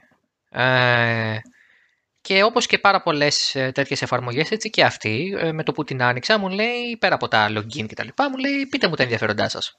Οπότε, αν, αν κάτι τέτοιο έκανε και η Microsoft με τα widgets και σου έλεγε, πες μου τι θες να σου φιντάρω, Πες μου τι θες να σου δίνω. Θες σπορ, θες αθλητικές ειδήσεις, θες οικονομικές, θες μετοχές, θες. Τι α πω, λάκι γαβαλά, στον Dior, τραγικές φιγούρες. Ό,τι θες εσύ, δεν είναι αυτό το πρόβλημα. Αλλά το ότι πάει αλγοριθμικά είναι. Πώς το πω, ρε παιδί μου, είναι ε, άλλος ένας λόγος που πιστεύω ότι δεν θα μας καταλάβουν ποτέ οι μηχανές. Δηλαδή, είναι από αυτά τα πράγματα που σκέφτομαι ότι δεν, δεν μπορούν να πετύχουν. Και εντάξει, OK. Okay. Αλλά σε κάθε περίπτωση, άμα είναι. Πώς το λένε. Όπως λέει και ο Λεωνίδας, ευ, ε, εύκολο να το βγάλεις και να μην υπάρχει και να μην σε ενοχλεί, OK. Okay. Ή τέλος πάντων να υπάρχουν σαν widget, φαντάζομαι ότι θα υπάρχουν, ε. αλλά να πεις, οκ, δεν θέλω ειδήσεις. Θέλω να μου λες απλά τον καιρό, ξέρω εγώ, ή ε, ό,τι μπορείς να βάλεις εκεί πέρα το οποίο να μην είναι κάτι το οποίο να βασίζεται σε AI. Εντάξει. Ε, εγώ να πω αυτό τώρα ότι. Το, το έχω το θέμα και στο macOS που έχει πάλι δεξιά, ξέρεις, στήλη που, έχει τα, που βάζεις widget κτλ. Έχω την εντύπωση ότι αυτά χάνουν και, νομίζω στα, στα Windows είναι από την άλλη μεριά, αν θυμάμαι καλά, η αντίστοιχη στήλη. Ναι, θα μπαίνουν από την άλλη και θα πιάνουν και full screen αν θες. Ωραία. Ε, έχω την εντύπωση ότι όταν, όταν χώνεις τα widget κάπου που δεν φαίνονται μόνιμα, χάνουν λίγο την, ε, τη χρησιμότητά τους. Δεν ξέρω αν θα ήταν πιο χρήσιμο για, το, για τον οποιοδήποτε ξέρω, να τα χρησιμοποιεί να μπορεί να βάλει κάποια από αυτά τα widget στο desktop και να φαίνονται. Να τα κολλάει, Ναι, να κάνει κάποιο pin. Τύπου Windows, Windows Vista. Ε, ναι, αλλά καλά. Δεν καταλαβαίνω τι υπονοείς. Δεν ήταν καλό widget να βλέπεις σαν κοντέρ τη CPU και τη RAM; Ναι. Ε, όχι, καλά είναι αυτά γιατί τα βάζεις, τα προσθέτεις μετά με εφαρμογή συνήθως, αλλά. ε, αλλά ρε παιδί μου, ε, να σου δίνει, δεν σου πάω να, να σε αφήνω το τυγκάρι στο τεστ, γιατί και εγώ είμαι άνθρωπος που το θέλω καθαρό γενικά, αλλά δεν θα με χάλαγε να έχω σε μια γωνιά ε, always visible ένα τύπου ημερολογιάκι λίγο πιο ανάλυτο. Θα μου πεις έχει κάτω δεξιά που κάνεις κλικ και βγαίνει, αλλά ναι, άλλο να το έχεις οπτικά, να φαίνεται να έχεις και κάνα δύο ραντεβού σου, ξέρω που έχεις βάλει και τέτοια. Δεν ξέρω, ίσως εκεί που τα χώνουν και οι δύο, και αμφότεροι, έτσι και Apple και. Ε, αμφότερες μάλλον και Microsoft, ε, νομίζω χάνουν λίγο. Δηλαδή τα ξεχνάς. Ναι. Ναι, η αλήθεια είναι ότι όντως χάνουν λίγο από τη χρηστικότητά τους, αλλά η λογική τους είναι να μην είναι και. Ε, να, μην, να μην παρεμποδίζουν και, το, και, και ένα καθαρό look. Γιατί αυτό που λες εσύ, ας πούμε, έχει σημασία ε, για κάποιους ανθρώπους. Για μένα δεν έχει. πούμε, αυτή τη στιγμή το desktop που παρακολουθώ μπροστά μου αυτή τη στιγμή στην οθόνη είναι τίγκα στην μπουρδα. Τίγκα. Χρειάζεται δηλαδή καλό κλίνι. Δεν είναι ότι δεν σβήνω πράγματα, απλά ξεχνάω να τα σβήσω. Και εγώ τώρα ε, ε, εξακολουθώ και σου μιλάω για ποιο λόγο. Πρέπει να δεις πώς είναι το δικό μου desktop. με το... θα σου βγάλω μετά ένα screenshot και θα δεις. Αλλά μετά αυτό καθαρίσει. Δεν θέλω, πραγματικά δεν θέλω. Ε, εγώ, εγώ με το ζόρι, ειδικά στα Windows, δεν ξέρω για ποιο λόγο. Στα, στα, στο macOS το έχω ξαναπεί παλιότερα στο, στο Command S αυτό. Στο macOS κοτσάρω και καμιά φωτογραφία στο wallpaper, ξέρεις, ανάλογα με το, ξέρεις, αλλάζω ανάλογα με το update που κάνει και τα λοιπά που αλλάζουν και αυτοί οι wallpaper. Στα Windows χρόνια, όσο καιρό με θυμάμαι να δουλεύω Windows, έχω σταθερά solid color, ένα γαλαζοπούλι έτσι, ένα ωραίο που έχω, αυτό δεν μπορώ να βάλω εικόνα, δεν ξέρω γιατί με, τι με ενοχλεί, τι διαφορά έχει το ένα από το άλλο, έτσι. Ε, εντάξει ο καθένας έχει το στυλ του. Εγώ, ας πούμε, πήγα και κατέβασα τα, τα wallpaper των επόμενων Windows για να δω πώς θα κάθονται. Ναι, το, είναι... το κάνω, το κάνω κι εγώ αυτό ναι. σε, σε άλλες συσκευές κτλ. Αλλά συνήθως ξέρεις, περιμένω να βγουν επίσημα. Αλλά στα Windows, όταν, ναι. επειδή τα έχω, και ειδικά το τελευταίο καιρό που τα έχω μόνο για δουλειά, ε, είναι αυτό το μπλε το μονόχρωμο, το οποίο το θεωρώ και πιο ξεκούραστο στο μάτι, κάτι τέτοιο μάλλον. Και, ε, δηλαδή ούτε καν χρώμα δεν αλλάζουν, να καταλάβεις. Έτσι. Λοιπόν, εντάξει κύριε Μάνο, παίζω με τα widgets. Ναι, όσο συζητούσατε, διάβαζα ένα κειμενάκι εδώ που λέει τέσσερις ασκήσεις που ενισχύουν την αυτοεκτίμησή μας. Από τα, widget τα διάβαζα αυτά; Ε, όχι, πήγα, γυρε, πήγα γυρεύοντας, αλλά αυτό που μου αρέσει περισσότερο είναι ότι ξέρεις το τι θεωρείται άσκηση. Όχι το τι θεωρείται άσκηση για αυτοεκτίμηση, αλλά τι θεωρείται άσκηση σε αυτή τη ζωή. Αλλά τέλος πάντων, το okay. συνεχίστε, συνεχίστε, εδώ είμαι. και έχει το, το περπάτημα έχει, φαντάζομαι. Ε, όχι, λέει, λέμε μπράβο στον εαυτό μας. Αυτό είναι άσκηση, φίλες και φίλοι. Εντάξει, ανάλογα τι άνθρωπος είσαι, είναι άσκηση. Και αν, δεν δεν μας φτάνει αυτό, αν δεν μας φτάνει αυτό, υπάρχει και το άλλο. Πιο σκληρή άσκηση. Έτσι. Φανταζόμαστε τον εαυτό μας θαραλέο. Μάλιστα. Είμαι θαραλέος. Μπράβο. Είμαι. Αυτά είναι για θέματα για άνοιγμα vertical slice. Μην τα κες από τώρα. Μην τα κες από τώρα. Α, για να κλείσουμε τελείως τώρα με αυτό και να πάμε να δούμε λίγο τα θέματα συμβατότητας. Ε, το, το εκάστοτε pen ε, θα έχει και λειτουργία haptic που σημαίνει φαντάζομαι σε κάποιες συσκευές που θα είναι pre-approved από την Microsoft ή τη ίδια της Microsoft. Δεν ξέρω, εμένα μου φαίνεται ότι θα σημαίνει ότι θέλει, θέλει δεν, αν δεν έχει haptic αυτό που έχει τόσο καιρό το δικό της, δεν θα χρειαστεί άλλο μοντέλο. Τι θα το γεννήσει, ας πούμε, ή υπονοεί ότι το, το feedback θα είναι μόνο από τη συσκευή την ίδια, ας πούμε, και όχι πάνω στο pen. Α, ναι, θα μπορούσε, θα μπορούσε και αυτό. Δεν είμαι σίγουρος για το ναι, πώς το εννοεί ο ποιητής σε αυτή την περίπτωση. Ναι, OK, okay, θα το δούμε. Πιο σημαντικό είναι να καταλάβουμε αν το, ο γραπτός λόγος με το πενάκι γίνεται κανονικό text και σε ποιες γλώσσες παρά αν έχει haptic. Ναι, ναι. Λοιπόν, ε, τώρα σε, σε γενικό theme σε ό,τι αφορά το hardware requirements και το, το τι χρειάζεται να έχετε στον υπολογιστή σας. σε, σε γενικές γραμμές, αν έχετε ένα σύστημα το οποίο ε, είναι μετά το 2016-2017, σε επίπεδο hardware τονίζω hardware, πρέπει να είστε ok. Με, αλλά δεν είναι το θέμα μας το hardware εδώ, διότι έχει δημιουργηθεί ένας μεγάλος, ε, ένα, ε, θα το πω ευγενικά, ένα ε, συνονθήλευμα κακής πληροφόρησης από την ίδια τη Microsoft, ε, που αφενός δεν μας εξηγεί τι θέλει να κάνουμε με το TPM και τι ακριβώς χρειάζεται να έχουμε προσέξει για το TPM, αν όλοι μας έχουμε TPM ενεργοποιημένο ή αν, είναι, αν δεν είναι ενεργοποιημένο να το ενεργοποιήσουμε και είμαστε ok.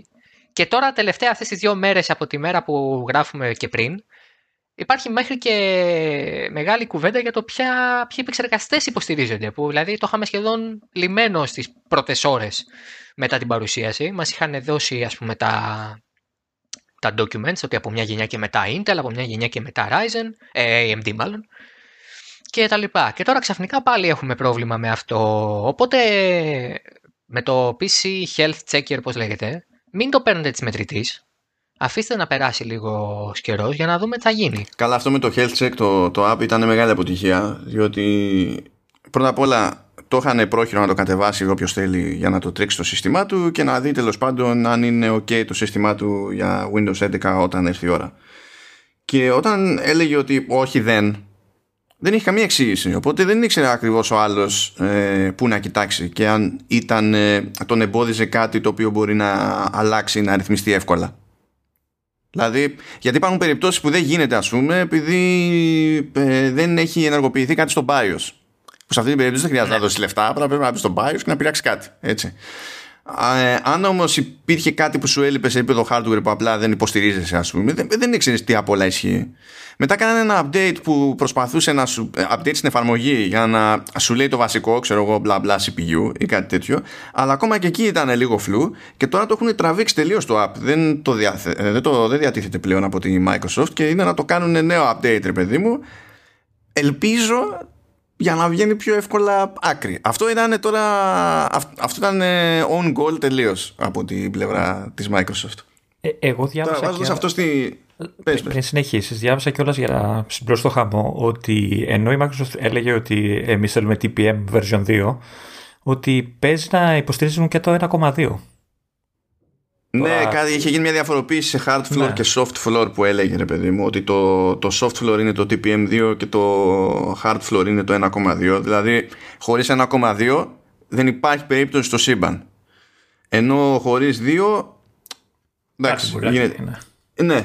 Τι γίνεται τώρα, υπάρχουν πρώτα απ' όλα κάποιοι περιορισμοί που έχουν μπει ε, χάρη ασφαλείας, ε, κρυπτογράφηση κτλ. Οπότε σου λέει ότι κοίταξε να δεις, πρέπει να έχεις UEFI, όχι απλό BIOS σε legacy mode και τέτοιες μπουρδες που είναι του, του Αγίου.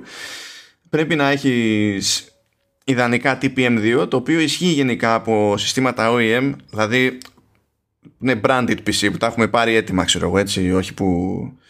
Ε, τα έχουμε φτιάξει κομμάτι κομμάτι. Ισχύει σε γενικές γραμμές από το 2016 και έπειτα, γιατί το είχε συμφωνήσει με τους OEM η Microsoft. Εντάξει. Ε, και θέλει να υποστηρίζει και secure boot. Γενικά από εκεί ξεκίνησε όλη η γκρίνια. Ειδικά από αυτούς που έχουν φτιάξει και συστήματα δικά τους έτσι και δεν είχαν απασχοληθεί με τέτοιου είδους λεπτομέρειες, ας το πούμε έτσι.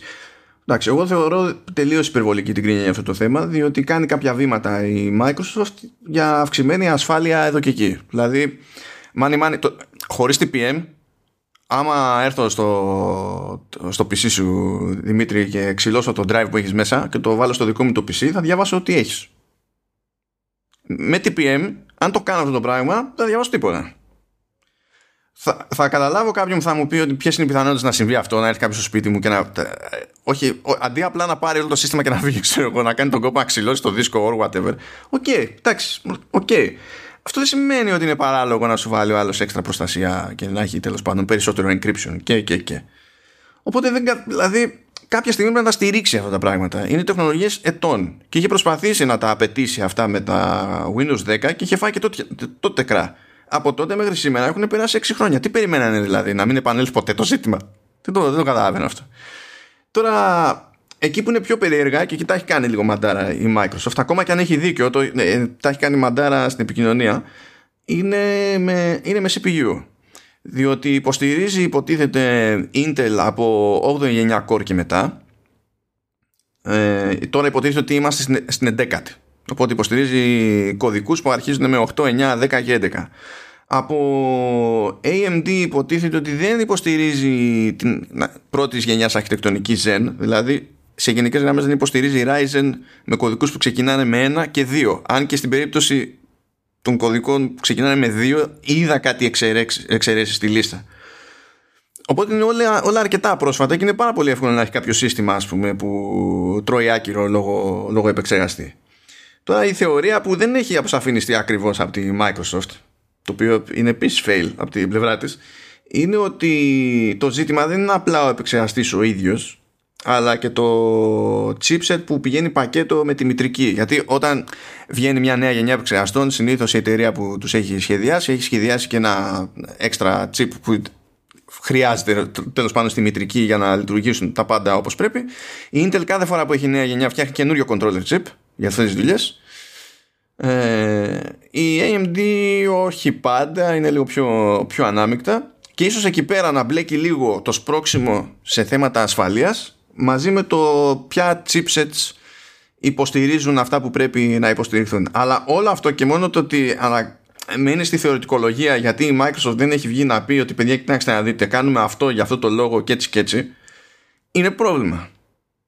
Είναι πρόβλημα και όταν έχουν αρχίσει να γκρινιάζουν μόνο και μόνο για το σφίξιμο της ασφάλειας και μετά τους δίνεις και αυτό για βάσανο, ε, θα σε κράξουν, εννοείται. Ε, Εγώ νομίζω πάλι ότι κράζουν επειδή πολλοί θα αναγκαστούν να αλλάξουν σύστημα το οποίο θεωρούν ότι ακόμα ξέρεις. Ε, δεν θα αναγκαστούν έχει όμως, ζωή. μπορούν να ζήσουν και με Windows 10. Ε, για Ναι, δεν είναι ότι πέντε παύουν χρόνια. να υπάρχουν από αύριο. Για, ναι, εντάξει, αλλά είναι για πέντε χρόνια. Υπάρχει ένα αν- ένας ορίζοντας και κάποιοι Ναι, αλλά θέλουν... αν και πέντε χρόνια δεν αλλάξει το σύστημά σου καθόλου, εντάξει, είσαι και άξιος της μοίρας σου, δηλαδή, οκ. Εντάξει, κοίτα, είναι, είναι και πώς το βλέπει κανένας. Είναι και πώς το βλέπει, δηλαδή.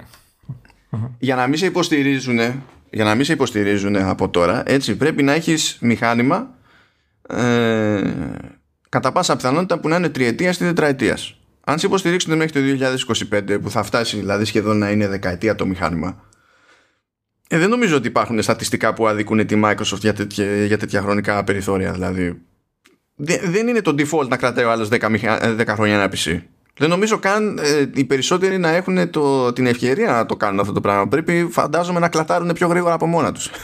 Όλα. Ε, Έχεις δίκιο. Απλά εικάζω ότι η γκρίνια η πολύ ε, προέρχεται από ανθρώπους που είναι έτσι λίγο early adopters, ε, τουλάχιστον στο κομμάτι του software. Έτσι, ότι θέλουν να, προχω, να μπουν Ε, ναι, εντάξει. να χωθούν στα Windows 11 γρήγορα και απλά βλέπουν ότι το μηχάνημα που πήραν πριν δύο χρόνια, τρία, δυστυχώς δεν. Ε, κοίτα, early adopter με το.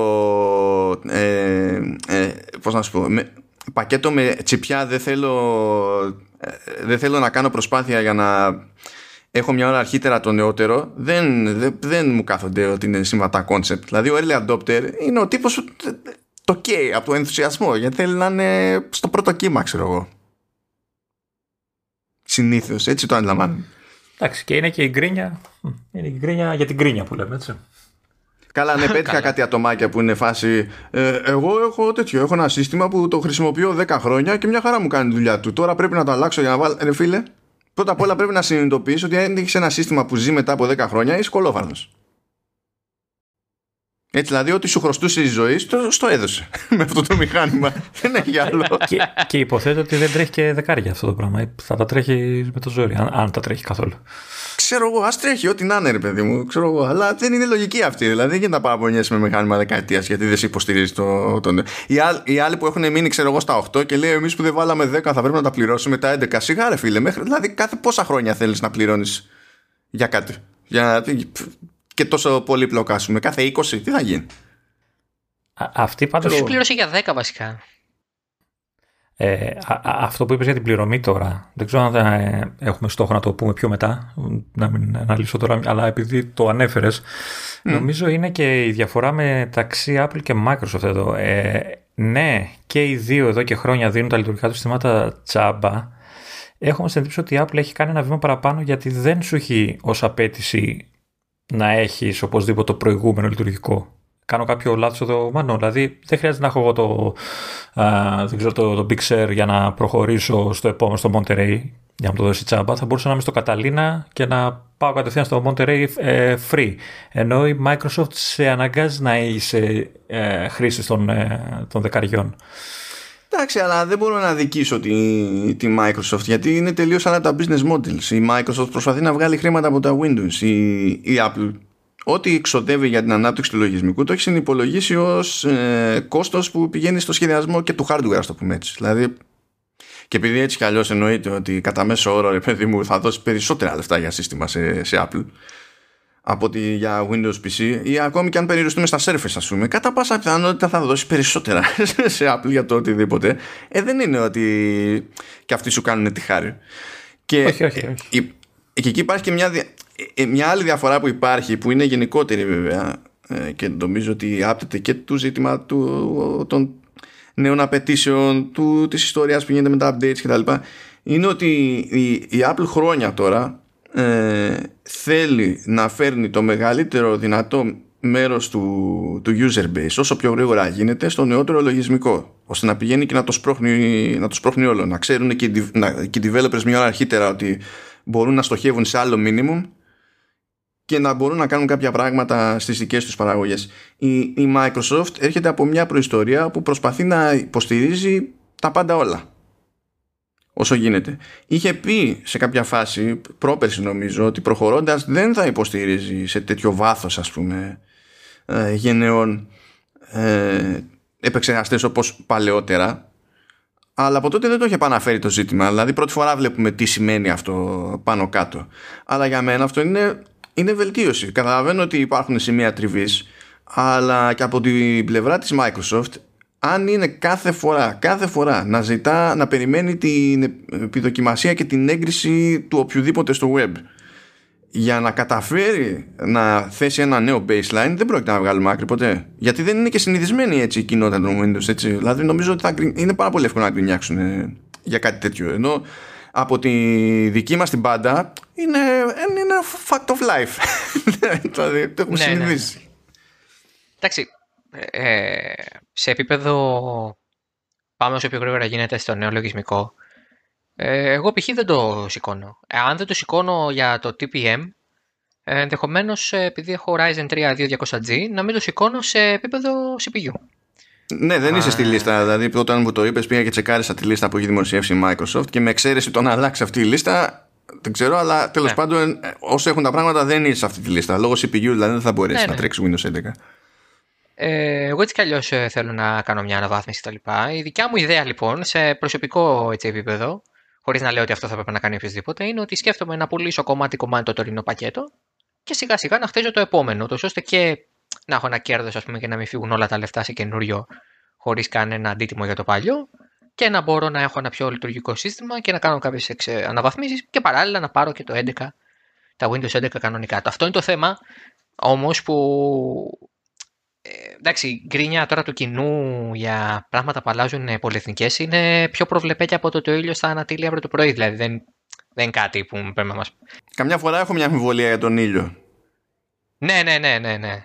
Κά, κάποιες φορές, κάποιες φορές η γκρίνια είναι δικαιολογημένη και φυσικά υπάρχουν περιπτώσεις που καλά κάνει ο κόσμος και μιλάει για κάποια πράγματα τα οποία δεν είναι σωστά κα, καμωμένα, αλλά Τώρα να παραπονιέσαι επειδή ο CPU που πήρες σε, σε σύστημα του 2014 δεν υποστηρίζεται σε λογισμικό που θα βγει το 2021 είναι κάπως οξύμορο. Ενώ παράλληλα το θες το λογισμικό έτσι, όχι να μην σε νοιάζει και να λες εντάξει με καλά με τα, με τα 10 ή δεν με νοιάζει ή οτιδήποτε. Μα, μα αφού δουλεύουν μια χαρά τα Office 2007.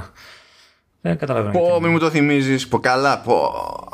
Η Ρίστον Παρόδο, η Παρόδο, μιας και αναφέρθηκε στη Λεωνίδα στα, σε, σε, Office, ε, θα έχουμε redesign στα νέα Office, τα οποία δεν ξέρω αν θα λέγονται 2021 ή θα λέγονται απλά τα καινούρια Microsoft, oh. το καινούριο μάλλον Microsoft Office. Νέο κύμα γκρίνιας.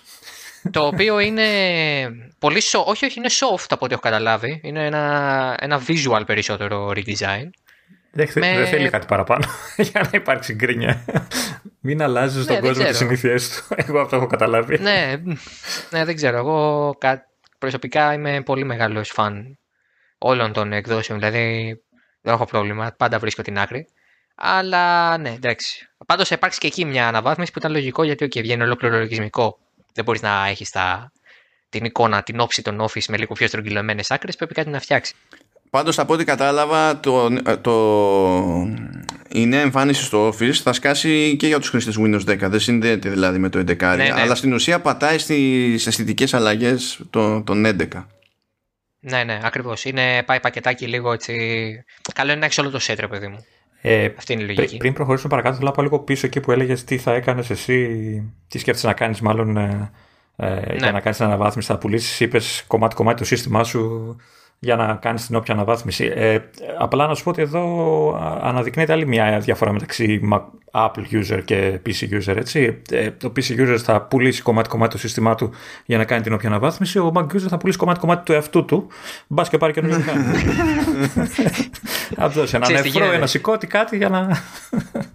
Είναι, είναι το, η χαρά του να φτιάχνεις ένα PC μόνο σου. Είναι κάτι που ανακάλυψα πολύ πρόσφατα, πριν από τρία χρόνια ε, που ναι, μεν είναι κοστοβόρο και πρέπει να έχεις μια γνώση του τι είναι συμβατό με τι. Δεν πα να πάρεις ένα λάπτοπ, ας πούμε, ε, που είναι έτοιμο κατασκευασμένο και δουλεύει όπως δουλεύει για την κάθε χρήση. OK, okay, αυτό είναι ένα πράγμα. Και αυτό είναι που είναι η πιο safe απάντηση σε κάποιον που λέει Μα καλά, εγώ έχω ένα σύστημα που έτσι και έτσι. Πάρε ένα λάπτοπ που, που έχει βγει φέτος. Αποκλείται να μην υποστηρίζει Windows 11.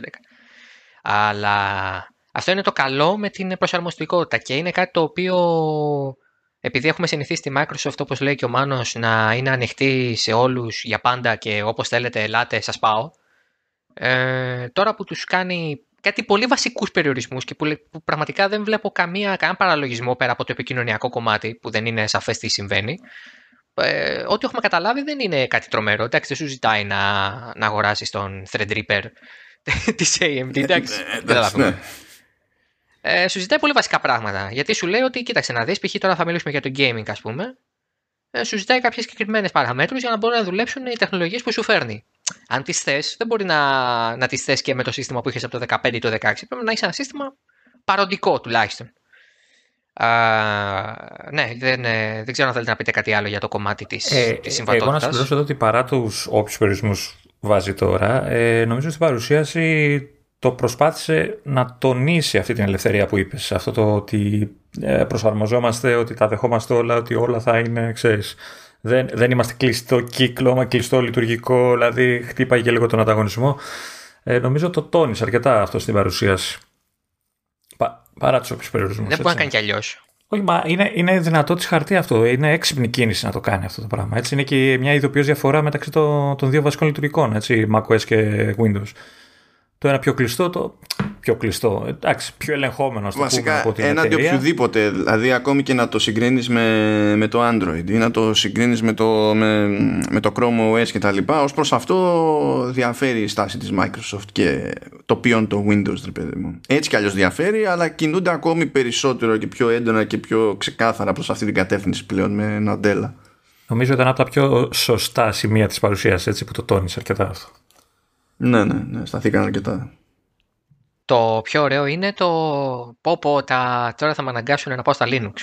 Δηλαδή, Καλά, ναι, εντάξει, άνθρωπος που το λέει αυτό στα, στα σοβαρά, δηλαδή δεν είχε άλλο λόγο πριν να πάει στα Linux και με, αυτές, με αυτά τα μαντάτα λύγησε και θα αφήσει πίσω του ε, ένα OS που είναι στημένο και με λογική ότι πρέπει να μην βγάζει την πίστη του consumer και θα πάει σε, σε Linux. Που το, δεν είναι κακό το Linux και έχει γίνει πιο φιλικό από ό,τι ήταν και συνέχεια γίνει πιο φιλικό το Linux, αλλά δεν είναι φίλε οι εξελίξεις στο πεδίο των Windows που σε έσπρωξαν να μεταβεί σε, σε Linux. Δηλαδή δεν είναι, είναι κάτι άλλο αυτό το πράγμα. Ε, εγώ απλά θα. Αλλά το έλεγα- άλλο που άκουσα για, τη, για ένα μου γκρίνιαζε που πέτυχα για το TPM και το σκεπτικό ήταν το εξής: Ότι αυτοί ισχυρίζονται ότι είναι για λόγους ασφαλείας και τα λοιπά και να έχουν κρυπτογράφηση και δεν συμμαζεύεται.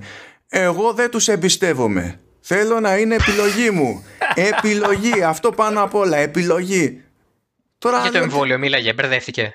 Μπορεί, δεν ξέρω. Δηλαδή σου λέει Α. τσιπάκια από εδώ, τσιπάκια από εκεί. Ποιος ξέρει. Ρε, εσύ, μήπως με τη δεύτερη δόση μπαίνει το TPM στον χρήστη και Α, θα λειτουργούν ναι, τα ρε, παλιότερα μπράβο. συστήματα, δεν ξέρω. Αυτό. Αυτό δεν σκέφτομαι ξέρω. λίγο τώρα. Μήπως Ε, έχω, να επισπεύσω λίγο. έχω πάντως και εγώ γκρίνια με το TPM και όλα αυτά που αλλάξαν έτσι, αλλά την έχω την γκρίνια από πλευράς ε, Mac user.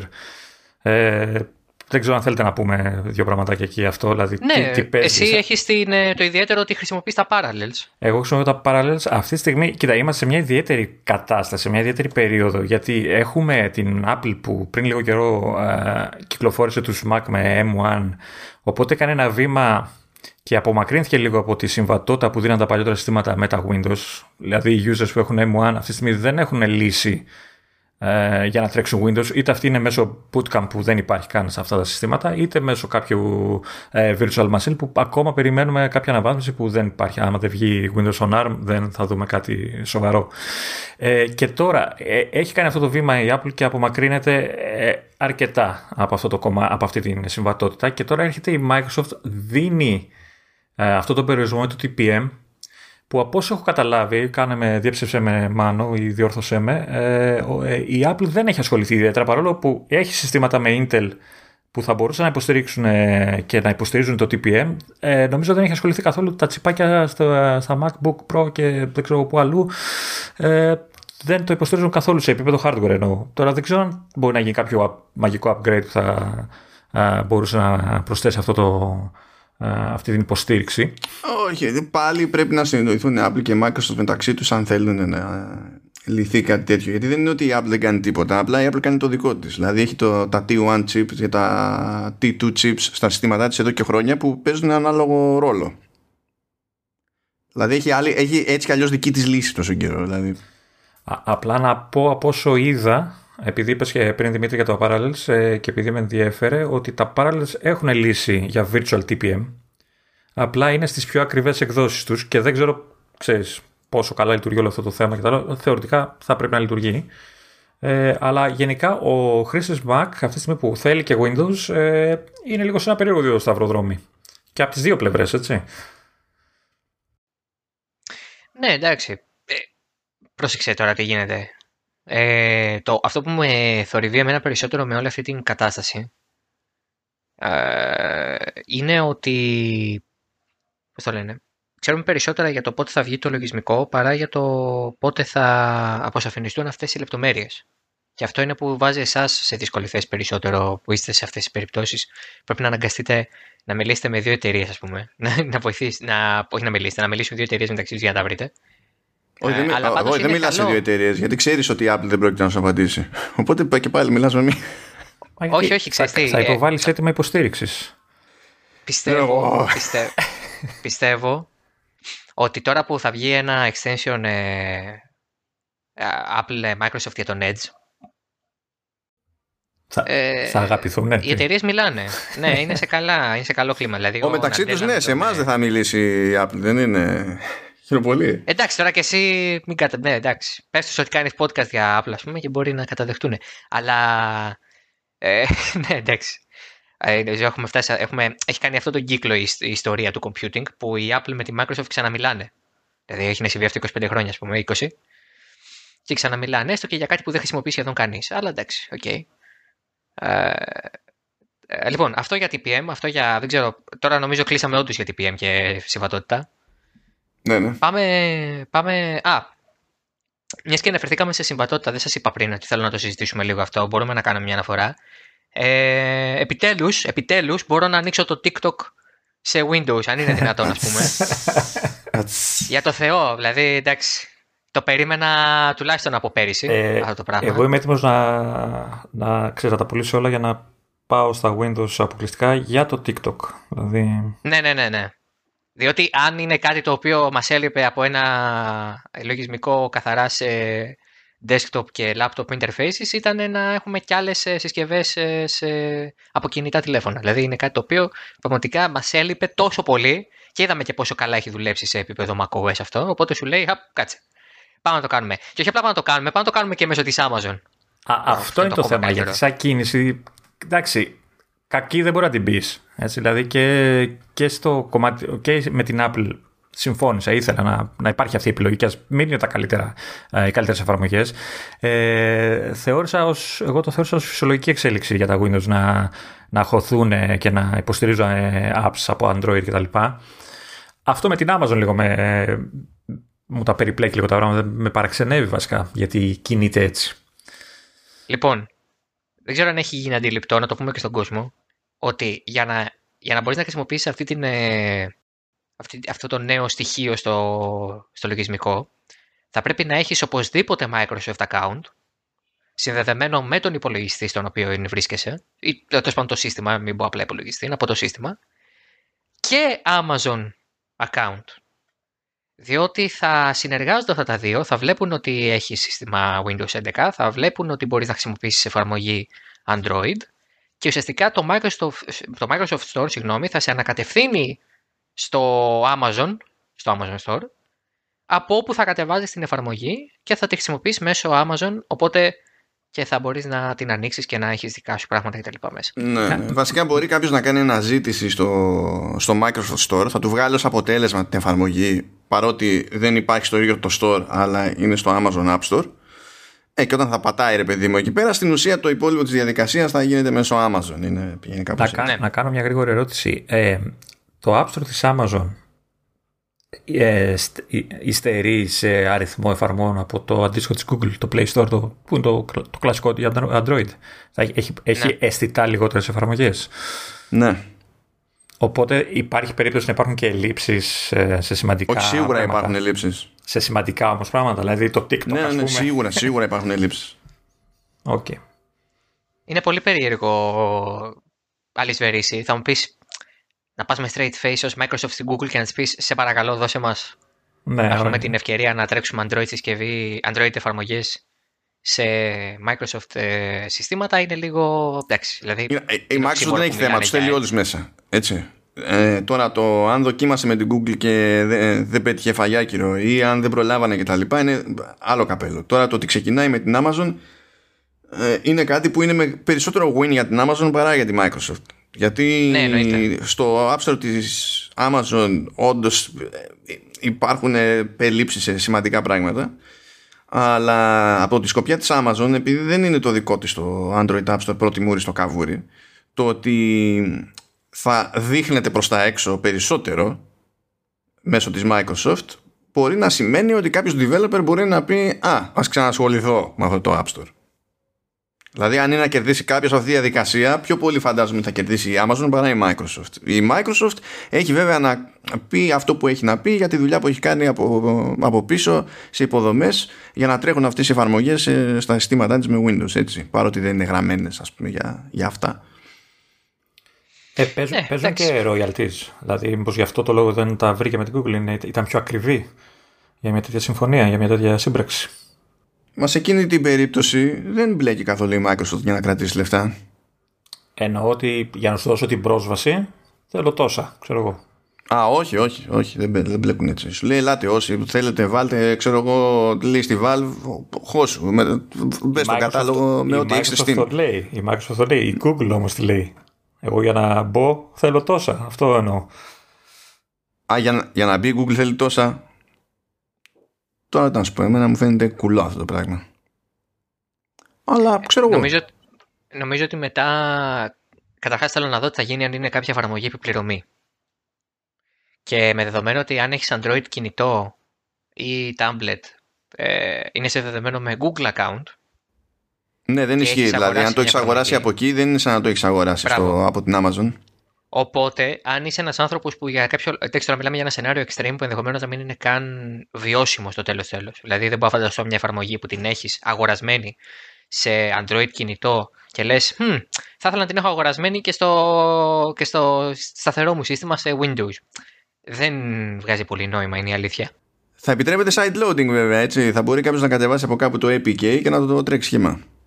Καλά, αυτό ναι, δηλαδή, καλά, εκεί θα γίνει της. Ε, Το κάκι, του το κάκι. νόμιμου Το stream κάκι. που λέω εγώ. Το- ναι. το Ναι. νόμιμο, νόμιμο, νόμιμο stream, έτσι τα λέω εγώ αυτά. ε, εντάξει. Ναι, οκ, έχουμε να δούμε σκηνικά και εκεί μετά θα ξεκινήσει μια άλλη κουβέντα. Αν θα το πατσάρει κάπως αυτό η Microsoft και το καθεξής. Βέβαια, ε, μένει αυτό να το δούμε και είναι από τα μικρά πράγματα. Δηλαδή, εντάξει, έχει να λύσει κι άλλα, κι άλλα και περιμένουμε απαντήσεις. Ενδεχομένως να έρθουν και σύντομα. Ε, ωραία, άρα προχωράμε και από αυτό. Λοιπόν, τώρα θα σας πάω στα λιμέρια που πατήσανε φυσικά όσοι δήμονες ο Μάνος με τον Ηλία την Δευτέρα στο επεισόδιο του Vertical ε, που είναι φυσικά το gaming Τα, Α, τα μου μπλιμπλίκια. έκανε- Τα μπλιμπλίκια. τα, τα μπλιμπλίκια τα μπλιμπλίκια τα, ε, στα ουφάδικα ε, λοιπόν ε, καταρχάς δεν είμαι PC Master Race σε καμία περίπτωση πάντα κονσόλες είχα για το βασικό μου gaming ας πούμε σύστημα πριν ήμουνα σε PlayStation τώρα είμαι σε Xbox Α, αλλά θα ήθελα πάρα πολύ να, να κάποιος από εμάς να ήταν όντως PC Master Race σε επίπεδο gaming και να μας πει λίγο τις απόψεις του για το ότι θα εκποφεληθεί της τεχνολογίας του Xbox. Έτσι, έτσι. Σημεία των καιρών, Δηλαδή- σημεία των καιρών. Ε, η, η αλήθεια είναι ότι θα υποφεληθεί από το βασικό α, στοιχείο που οδηγεί τις πωλήσεις του Xbox και της Microsoft γενικότερα έτσι και αυτό δεν είναι άλλο από το Game Pass το οποίο έρχεται στα Windows ενσωματωμένο και δεν ξέρω εγώ τι και το οποίο είναι και ίσως ε, το, το μεγαλύτερο προσόν της Microsoft στο, απέναντι στον ανταγωνισμό είτε μιλάμε για κονσόλες είτε μιλάμε για άλλα α, λάπτοπ και υπολογιστές ε, νομίζω και, και είναι ίσως το, το, το gaming ήταν το δεύτερο σημείο που εστίασε πολύ η παρουσίαση και για μένα ήταν όντως σωστότατη κίνηση να το κάνει αυτό το πράγμα γιατί είναι και αυτό ένα πολύ μεγάλο της, και δυνατό της χαρτί. Ε, Νομίζω ότι έχει πολύ θετικότερο buzz το, το Game Pass διεθνώς, παρότι έχει πολύ λιγότερους χρήστες από τα ίδια τα Windows. Είναι- Οπότε γιατί να μην το χρησιμοποιήσει; Ε, το, το κρίνω από μένα που ε, με οδήγησε να πάρω το Xbox Series X ήταν ο λόγος που το πήρα το, το μηχάνημα. Θα έπαιρνα, αλλά ήμουν σίγουρος ότι θα το πάρω γιατί υπήρχε Game Pass. Δηλαδή, εντάξει, το buzz είναι όντως πολύ θετικό. Αυτό που συνέβη εδώ πέρα είναι ότι το, η εφαρμογή Xbox μέσα από την οποία αγοράζει κάποιος games από το store της Microsoft τέλος πάντων ε, και από εκεί θα λειτουργεί και το και το ε, ε, Xbox Game Streaming ή Cloud Streaming δεν θυμάμαι έχουν αλλάξει ονόματα από τότε που ήταν Xcloud Ε, ως Xcloud το θυμάμαι εγώ ακόμα Όλοι, όλοι έτσι το θυμούνται. Α, ναι. Και πλέον δεν θα είναι μια εφαρμογή που θα πρέπει κάποιος να κατεβάσει ξεχωριστά, θα είναι μαζί με το σύστημα. Οπότε παπ στο σπρώχνει πιο μες στη μάπα τέλος πάντων σε αυτή την περίπτωση. Τώρα, αυτές τις μέρες είναι που επεκτάθηκε και το cloud streaming σε, σε Windows, γιατί δεν ήταν έτοιμο, υποτίθεται πιο πριν. Ε, Προφανώς έχουν να σπρώξουν τον Game Pass που είναι συνδρομητική υπηρεσία και αυτές οι υπηρεσίες έχουν τεράστιο ε, περιθώριο κέρδους παίζει να είναι πιο άνετο το περιθώριο κέρδους από, από τα Windows Πρέπει να είναι ανάλογο του office, ξέρω εγώ. Οπότε φυσικά και του συμφέρει να το, να το σπρώχνουν. Και από εκεί και πέρα, σε τεχνικό επίπεδο, απλά φέρνουν κάποια πράγματα που ξεκίνησαν στο Xbox, όπως το Auto HDR για παιχνίδια DX11 και DX12, που δεν υποστήριζαν ποτέ HDR, ας το πούμε. Ε, σου λέει, μην ανησυχείτε, θα το κανονίσω εγώ. After the fact. Θα το κάνω εγώ που είναι σημαντικό περισσότερο βασικά για το PC Gaming γιατί το κομμάτι του HDR στο PC Gaming είναι άγρια δύση. Είναι, είναι, είναι χάλι. Είναι χάλι. Απλά. Οπότε αυτό είναι κέρδος γενικότερα έχω, έχω να πω. Ναι. Ε, φέρνει αν και αυτό το ξέραμε ότι θα έρθει δηλαδή το ένα, είναι μέρος του λεγόμενου Velocity Engine έτσι όπως το έχει βαφτίσει τέλος πάντων που δεν είναι καν ένα πράγμα στο, στο Xbox αλλά είναι το Σκάλωσα τώρα. Μου έρχεται το core storage που είναι τελείως άσχετο πράγμα, αλλά είναι quick storage. Πώς το λέω, Direct, direct νομίζω λέγεται. Α, direct storage. Ε, που ε, έτσι κι αλλιώς δηλαδή θα γινόταν μέρος του, του Direct X12 Ultimate. Ήταν θέμα χρόνου τέλος πάντων. Απλά σου λέει με τα 11 θα είναι out of beta και θα είμαστε ok, ξέρω εγώ, θα σκάσει. Και θα λειτουργεί βέβαια μόνο αν έχετε τουλάχιστον 1 TB SSD στο οποίο σημείο έτσι, στέλνει τα χαιρετίσματά του το Xbox Series S που δεν έχει ένα TB SSD και υποστήριζε direct storage. Αυτό για τον εκνευρισμό. Ναι αλλά μόνο... out of spite θα πρέπει να αγοράσεις μεγαλύτερο SSD ε, ναι στο πισάκι τι να γίνει παιδιά. Σας έχουν και, πάρει χαμπάρι τι να γίνει. Και θα χρειαστείς και κάρτα.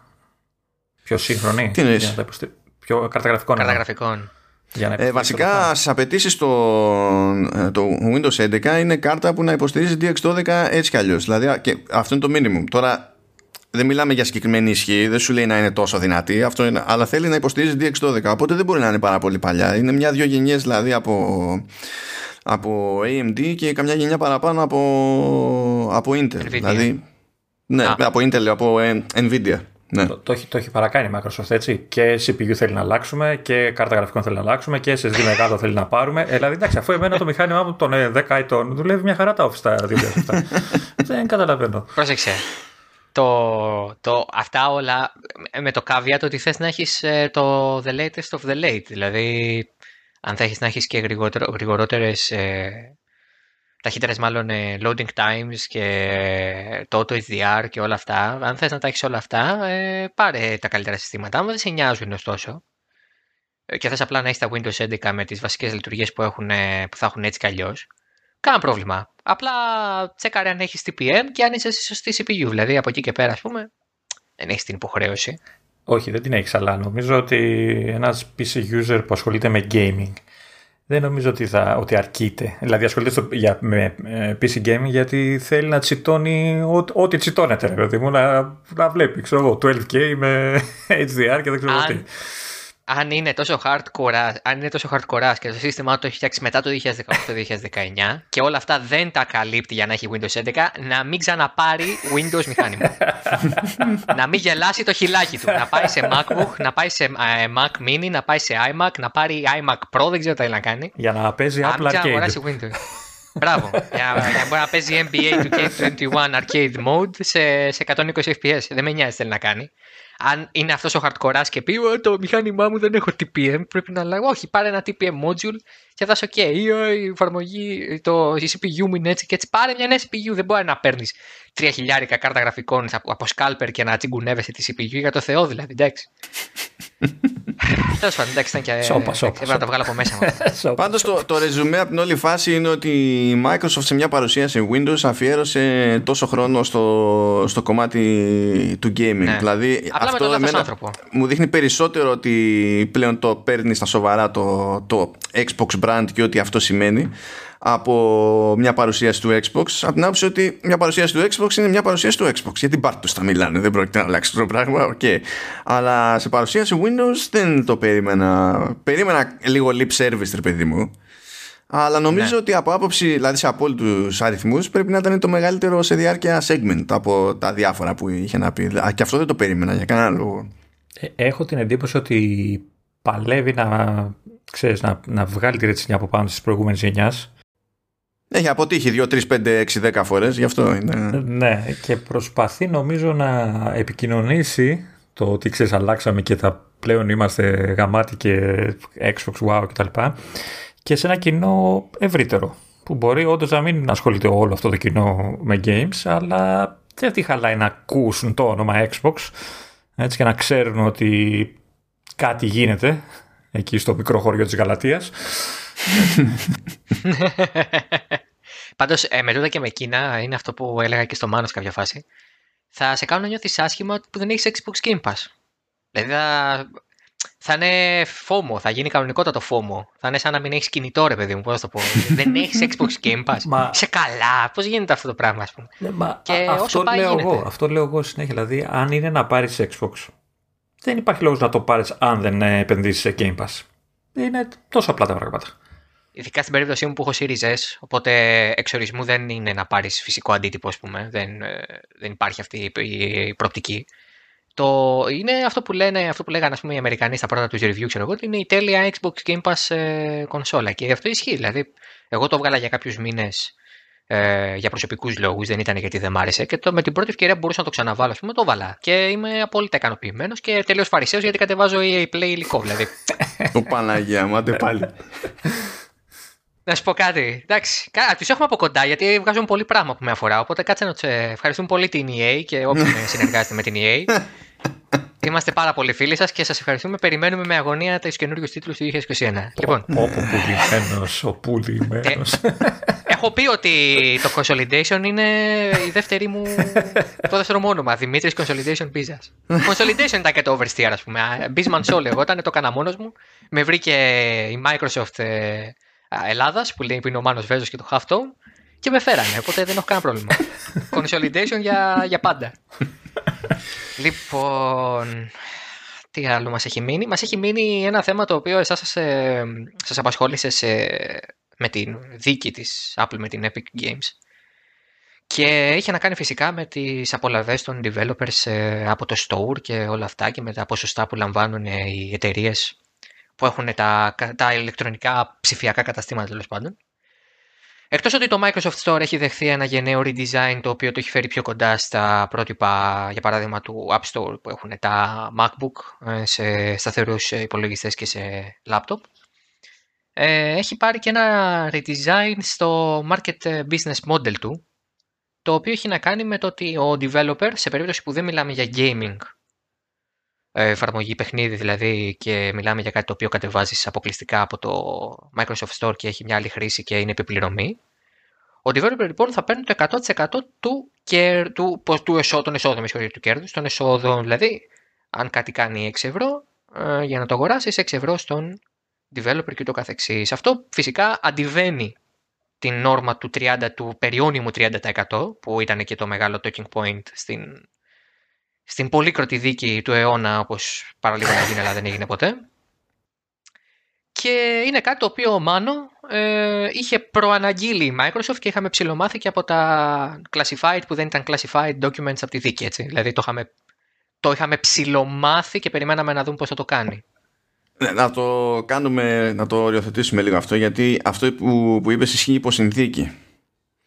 Αν, αν η διάθεση γίνεται καθαρά μέσω του Microsoft Store με το λεγόμενο Commerce Engine που στην ουσία είναι τέλος πάντων το σύστημα πληρωμών της ίδιας της Microsoft του ίδιου του Store τότε ε, κρατάει η Microsoft 15% που προηγουμένως ήταν υψηλότερο το ποσοστό και το έριξε στο, στο 15% ήταν και εκείνη στο 30% εκεί που σου λέει δεν κρατάω τίποτα είναι σε περίπτωση που εγώ ως developer χρησιμοποιώ δικό μου σύστημα πληρωμής και δεν, δεν μπλέκω με το μηχανισμό της ίδιας της Microsoft. Σου λέει ότι σε αυτή την περίπτωση εγώ δεν θα σου κρατήσω τίποτα. Εγώ θα λειτουργήσω σαν storefront απλά ας πούμε.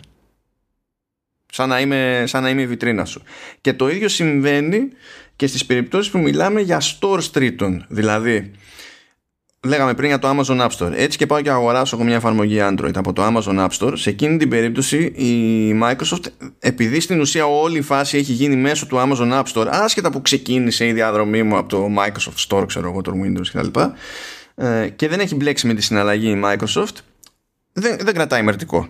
Πηγαίνει όλο στην Amazon. Και από εκεί και πέρα ισχύει πάλι το, το revenue split που έτσι κι αλλιώς καθορίζει η Amazon για το δικό του το store. Έτσι ισχύει ό,τι θα ίσχυε σε οποιαδήποτε αγορά μέσω του, του, του δικού της store.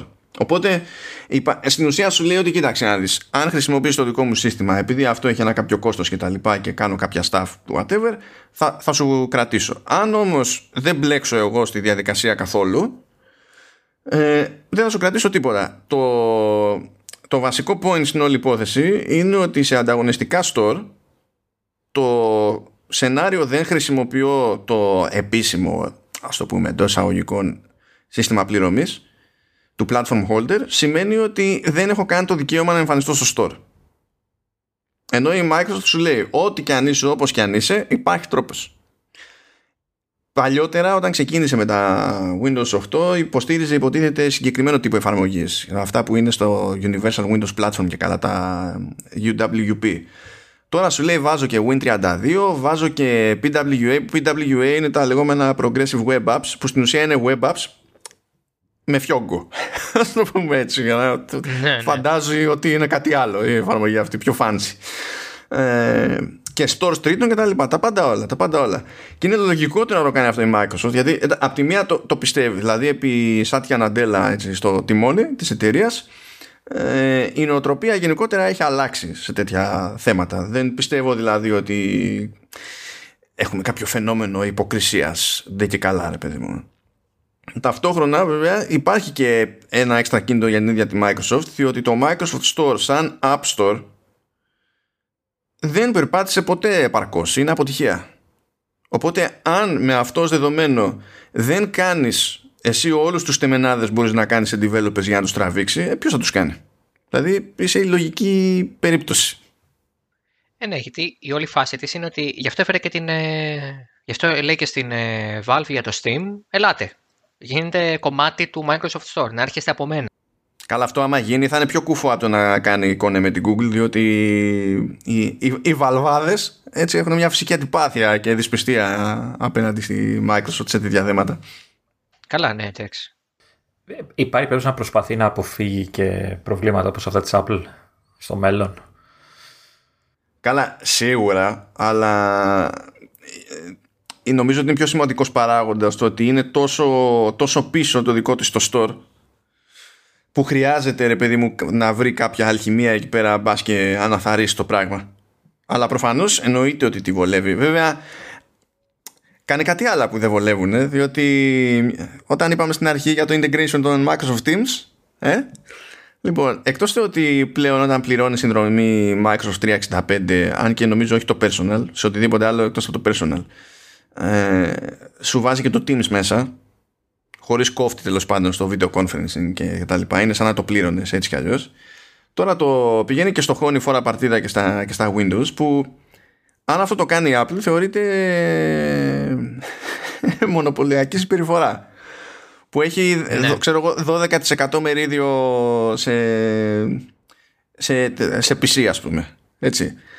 Όταν το κάνει η Microsoft και έχει 180.000% μερίδιο στον χώρο του computing για κάποιο λόγο δεν είναι μονοπωλιακή τακτική. Μεγάλη, άλλη κουβέντα αυτή τώρα γενικά. Αλλά θέλω να τονίσω απλά ότι είναι λίγο mix and match η τακτική αυτή. Δηλαδή από μία μπάντα φέρεται κάπως σε μια άλλη μπάντα φέρεται κάπως αλλιώς. Και, και είναι και άλλη λογική εκεί. Εκεί είναι να κάνει σπάσιμο σε, σε Zoom και Slack. Το, θα έχει ξεκινήσει από νωρίτερα αυτά. Αλλά anyway, anyway. Αχα, ήθελα να πω ότι είναι πάρα πάρα πολύ ε, ενδιαφέρον το, το γεγονός ότι με τον ένα με τον άλλο τρόπο η Microsoft πάντα, έχει κατα, πάντα καταφέρνει να μαθαίνει είτε από τα λάθη είτε από τα καλά της Apple. Δηλαδή είναι πάρα πολύ αστείο το ότι η Apple τρώει πρώτη, παραδοσιακά τρώει πρώτη το, το hate ή το praise για κάποια πράγματα, συνήθως το hate. Και μετά έρχεται η Microsoft και το κάνει καλύτερα, ή η Google το κάνει καλύτερα με το Android, ή το κάνει με τον ίδιο ακριβώς τρόπο, αλλά δεν τρώει το hate. Δηλαδή το παραδοσιακό παράδειγμα, ε, βγάλαμε πρώτη το headphone jack, φάγαμε το κράξιμο, το κάνανε 10 μήνες μετά όλοι οι υπόλοιποι, δεν έγινε τίποτα. Ε, είναι πεμπτουσιακή Apple. Και είναι και πεμπτουσιακή Microsoft να έρχεται μετά και να κυριολεκτικά να κάνει feed off από ό,τι έχει συμβεί με τις προηγούμενες εταιρείες. Και αυτό που δεν μου αρέσει στο νέο Microsoft Store είναι το γεγονός ότι βάζει caveats για κάποια πράγματα τα οποία θα μπορούσε να έχει κάνει πολύ καλύτερα. Όπως επίσης και το ότι τη πήρε τουλάχιστον πέντε χρόνια από όταν βγήκε το, τα Windows 10 πλέον που έχουν κλείσει με πενταετία. και συγγνώμη. Και, και το έχει κάνει πλέον, υποτίθεται ότι προσπαθεί να το κάνει μια κάπως πιο ελάτε σε μένα πλατφόρμα γιατί μπορώ να σας προσφέρω καλά πράγματα και να δείτε κάνω και συνεργασίες.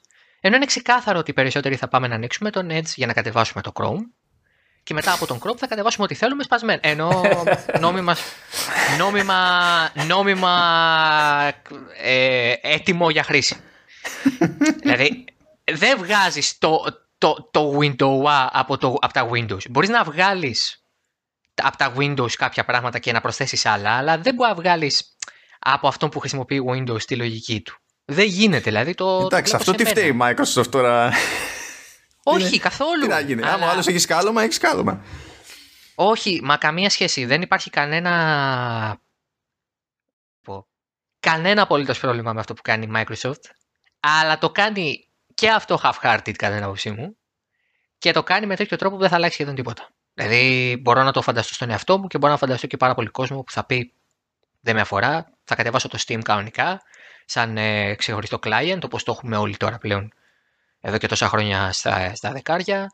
Ε, αν λέμε τώρα στο υποθετικό σενάριο ότι ο Gabe Newell σταματήσει να κυκλοφορεί ξυπόλυτος, βάλει παπούτσια και πάει σε ένα conference.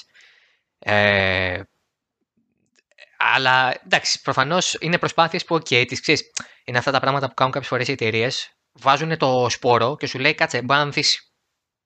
Μπορεί να ανθίσεις. Όπως έκανε η Apple με το iPad iPhone εφαρμογές σε macOS.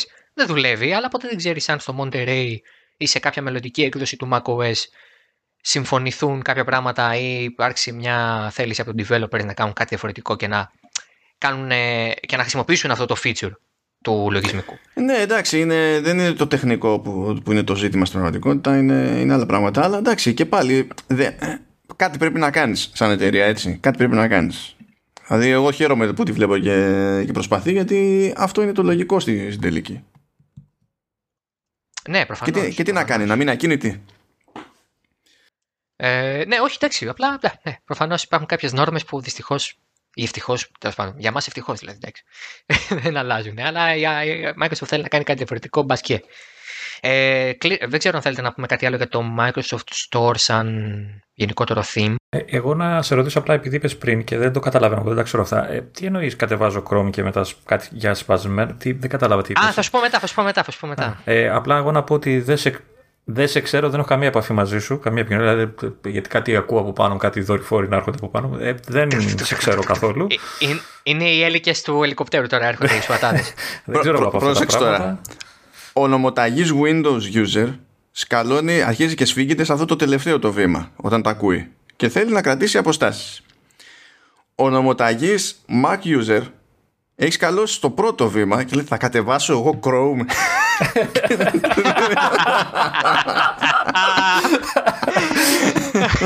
ναι. Εντάξει, είναι πολύ τίμια η προσπάθεια. Ε, κάτι που, δεν με, που με παραξένευσε και δεν είδαμε είναι κάποιο είδους redesign για τον Edge.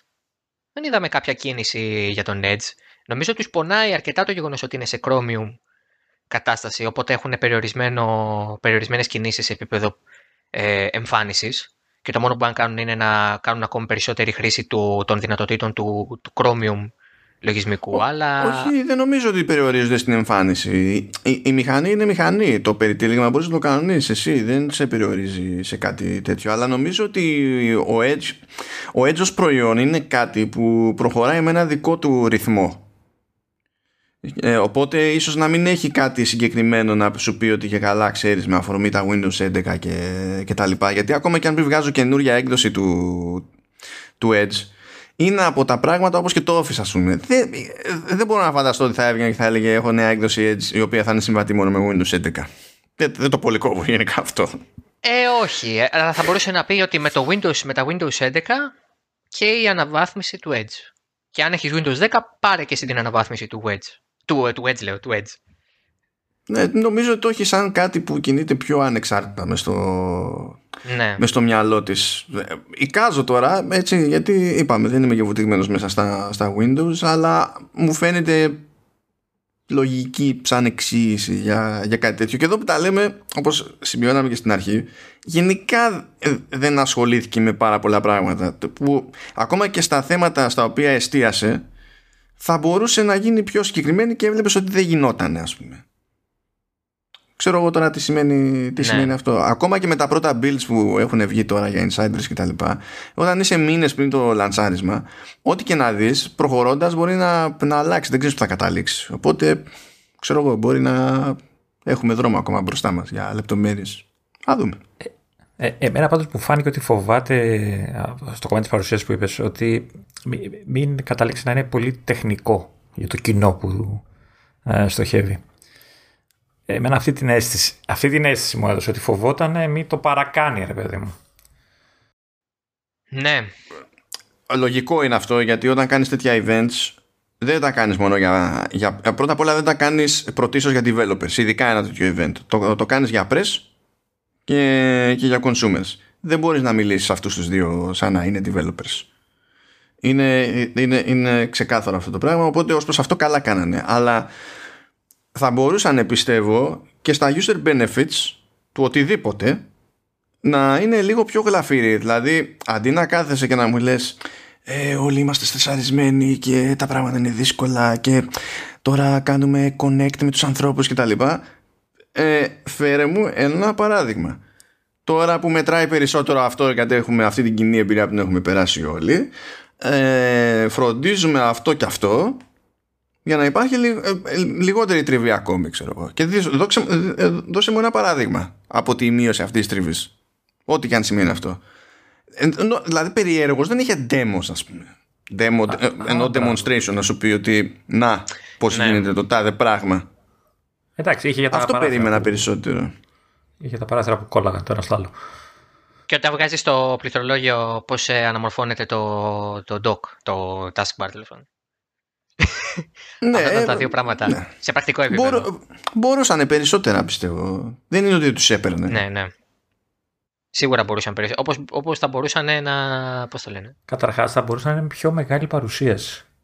Για 45 λεπτά major release δεν καλύπτεις πράγματα. ειδικά όταν είσαι προετοιμασμένος να πεις και ό,τι αμπελοφιλοσοφία σου χέρι στο κεφάλι να πεις. Μ' αρέσει που κρατάμε το επεισόδιο non-explicit. Ε, ναι, τώρα. Μ' αρέσει που, το, που προσπαθούμε να κρατήσουμε κάποια στάνταρ σε αυτό το whatever. Ε, μα είμαι ευγενικό, ευγενική ψυχή, εγώ είμαι ευγενικός άνθρωπος. Δεν. δεν είμαστε τελείως whatever. δεν ξέρω, ναι. ναι, ήταν πολύ κακό αυτό, συγγνώμη. Ε, ναι. Συνεχίστε, ναι, δεν ήθελα να σας διακόψω. Όχι, αυτό, αυτό, αυτό ήθελα να πω. Πολύ ωραία. Λοιπόν, κοιτώντας τα θέματα τα οποία είχαμε να αναλύσουμε, νομίζω ολοκληρώσαμε τη, τα βασικά points. Βασικά, ποια βασικά points, αυτά μας είπαν και αυτά λέμε κι εμείς. Εμείς που προσπαθήσαμε να πούμε και πράγματα που δεν μας είπαν. Ε, εγώ θα προσπαθήσω να τα έχω αρκετά νωρίς, ε, ούτως ώστε μήπως κάναμε και κάποιο είδους follow-up εν καιρό όταν βγούνε. Να πούμε ότι περιμένουμε during the holiday season. Υπάρχουν κάποιες ενδείξεις ότι θα γίνει μάλλον μέσα στον Οκτώβριο το επίσημο release.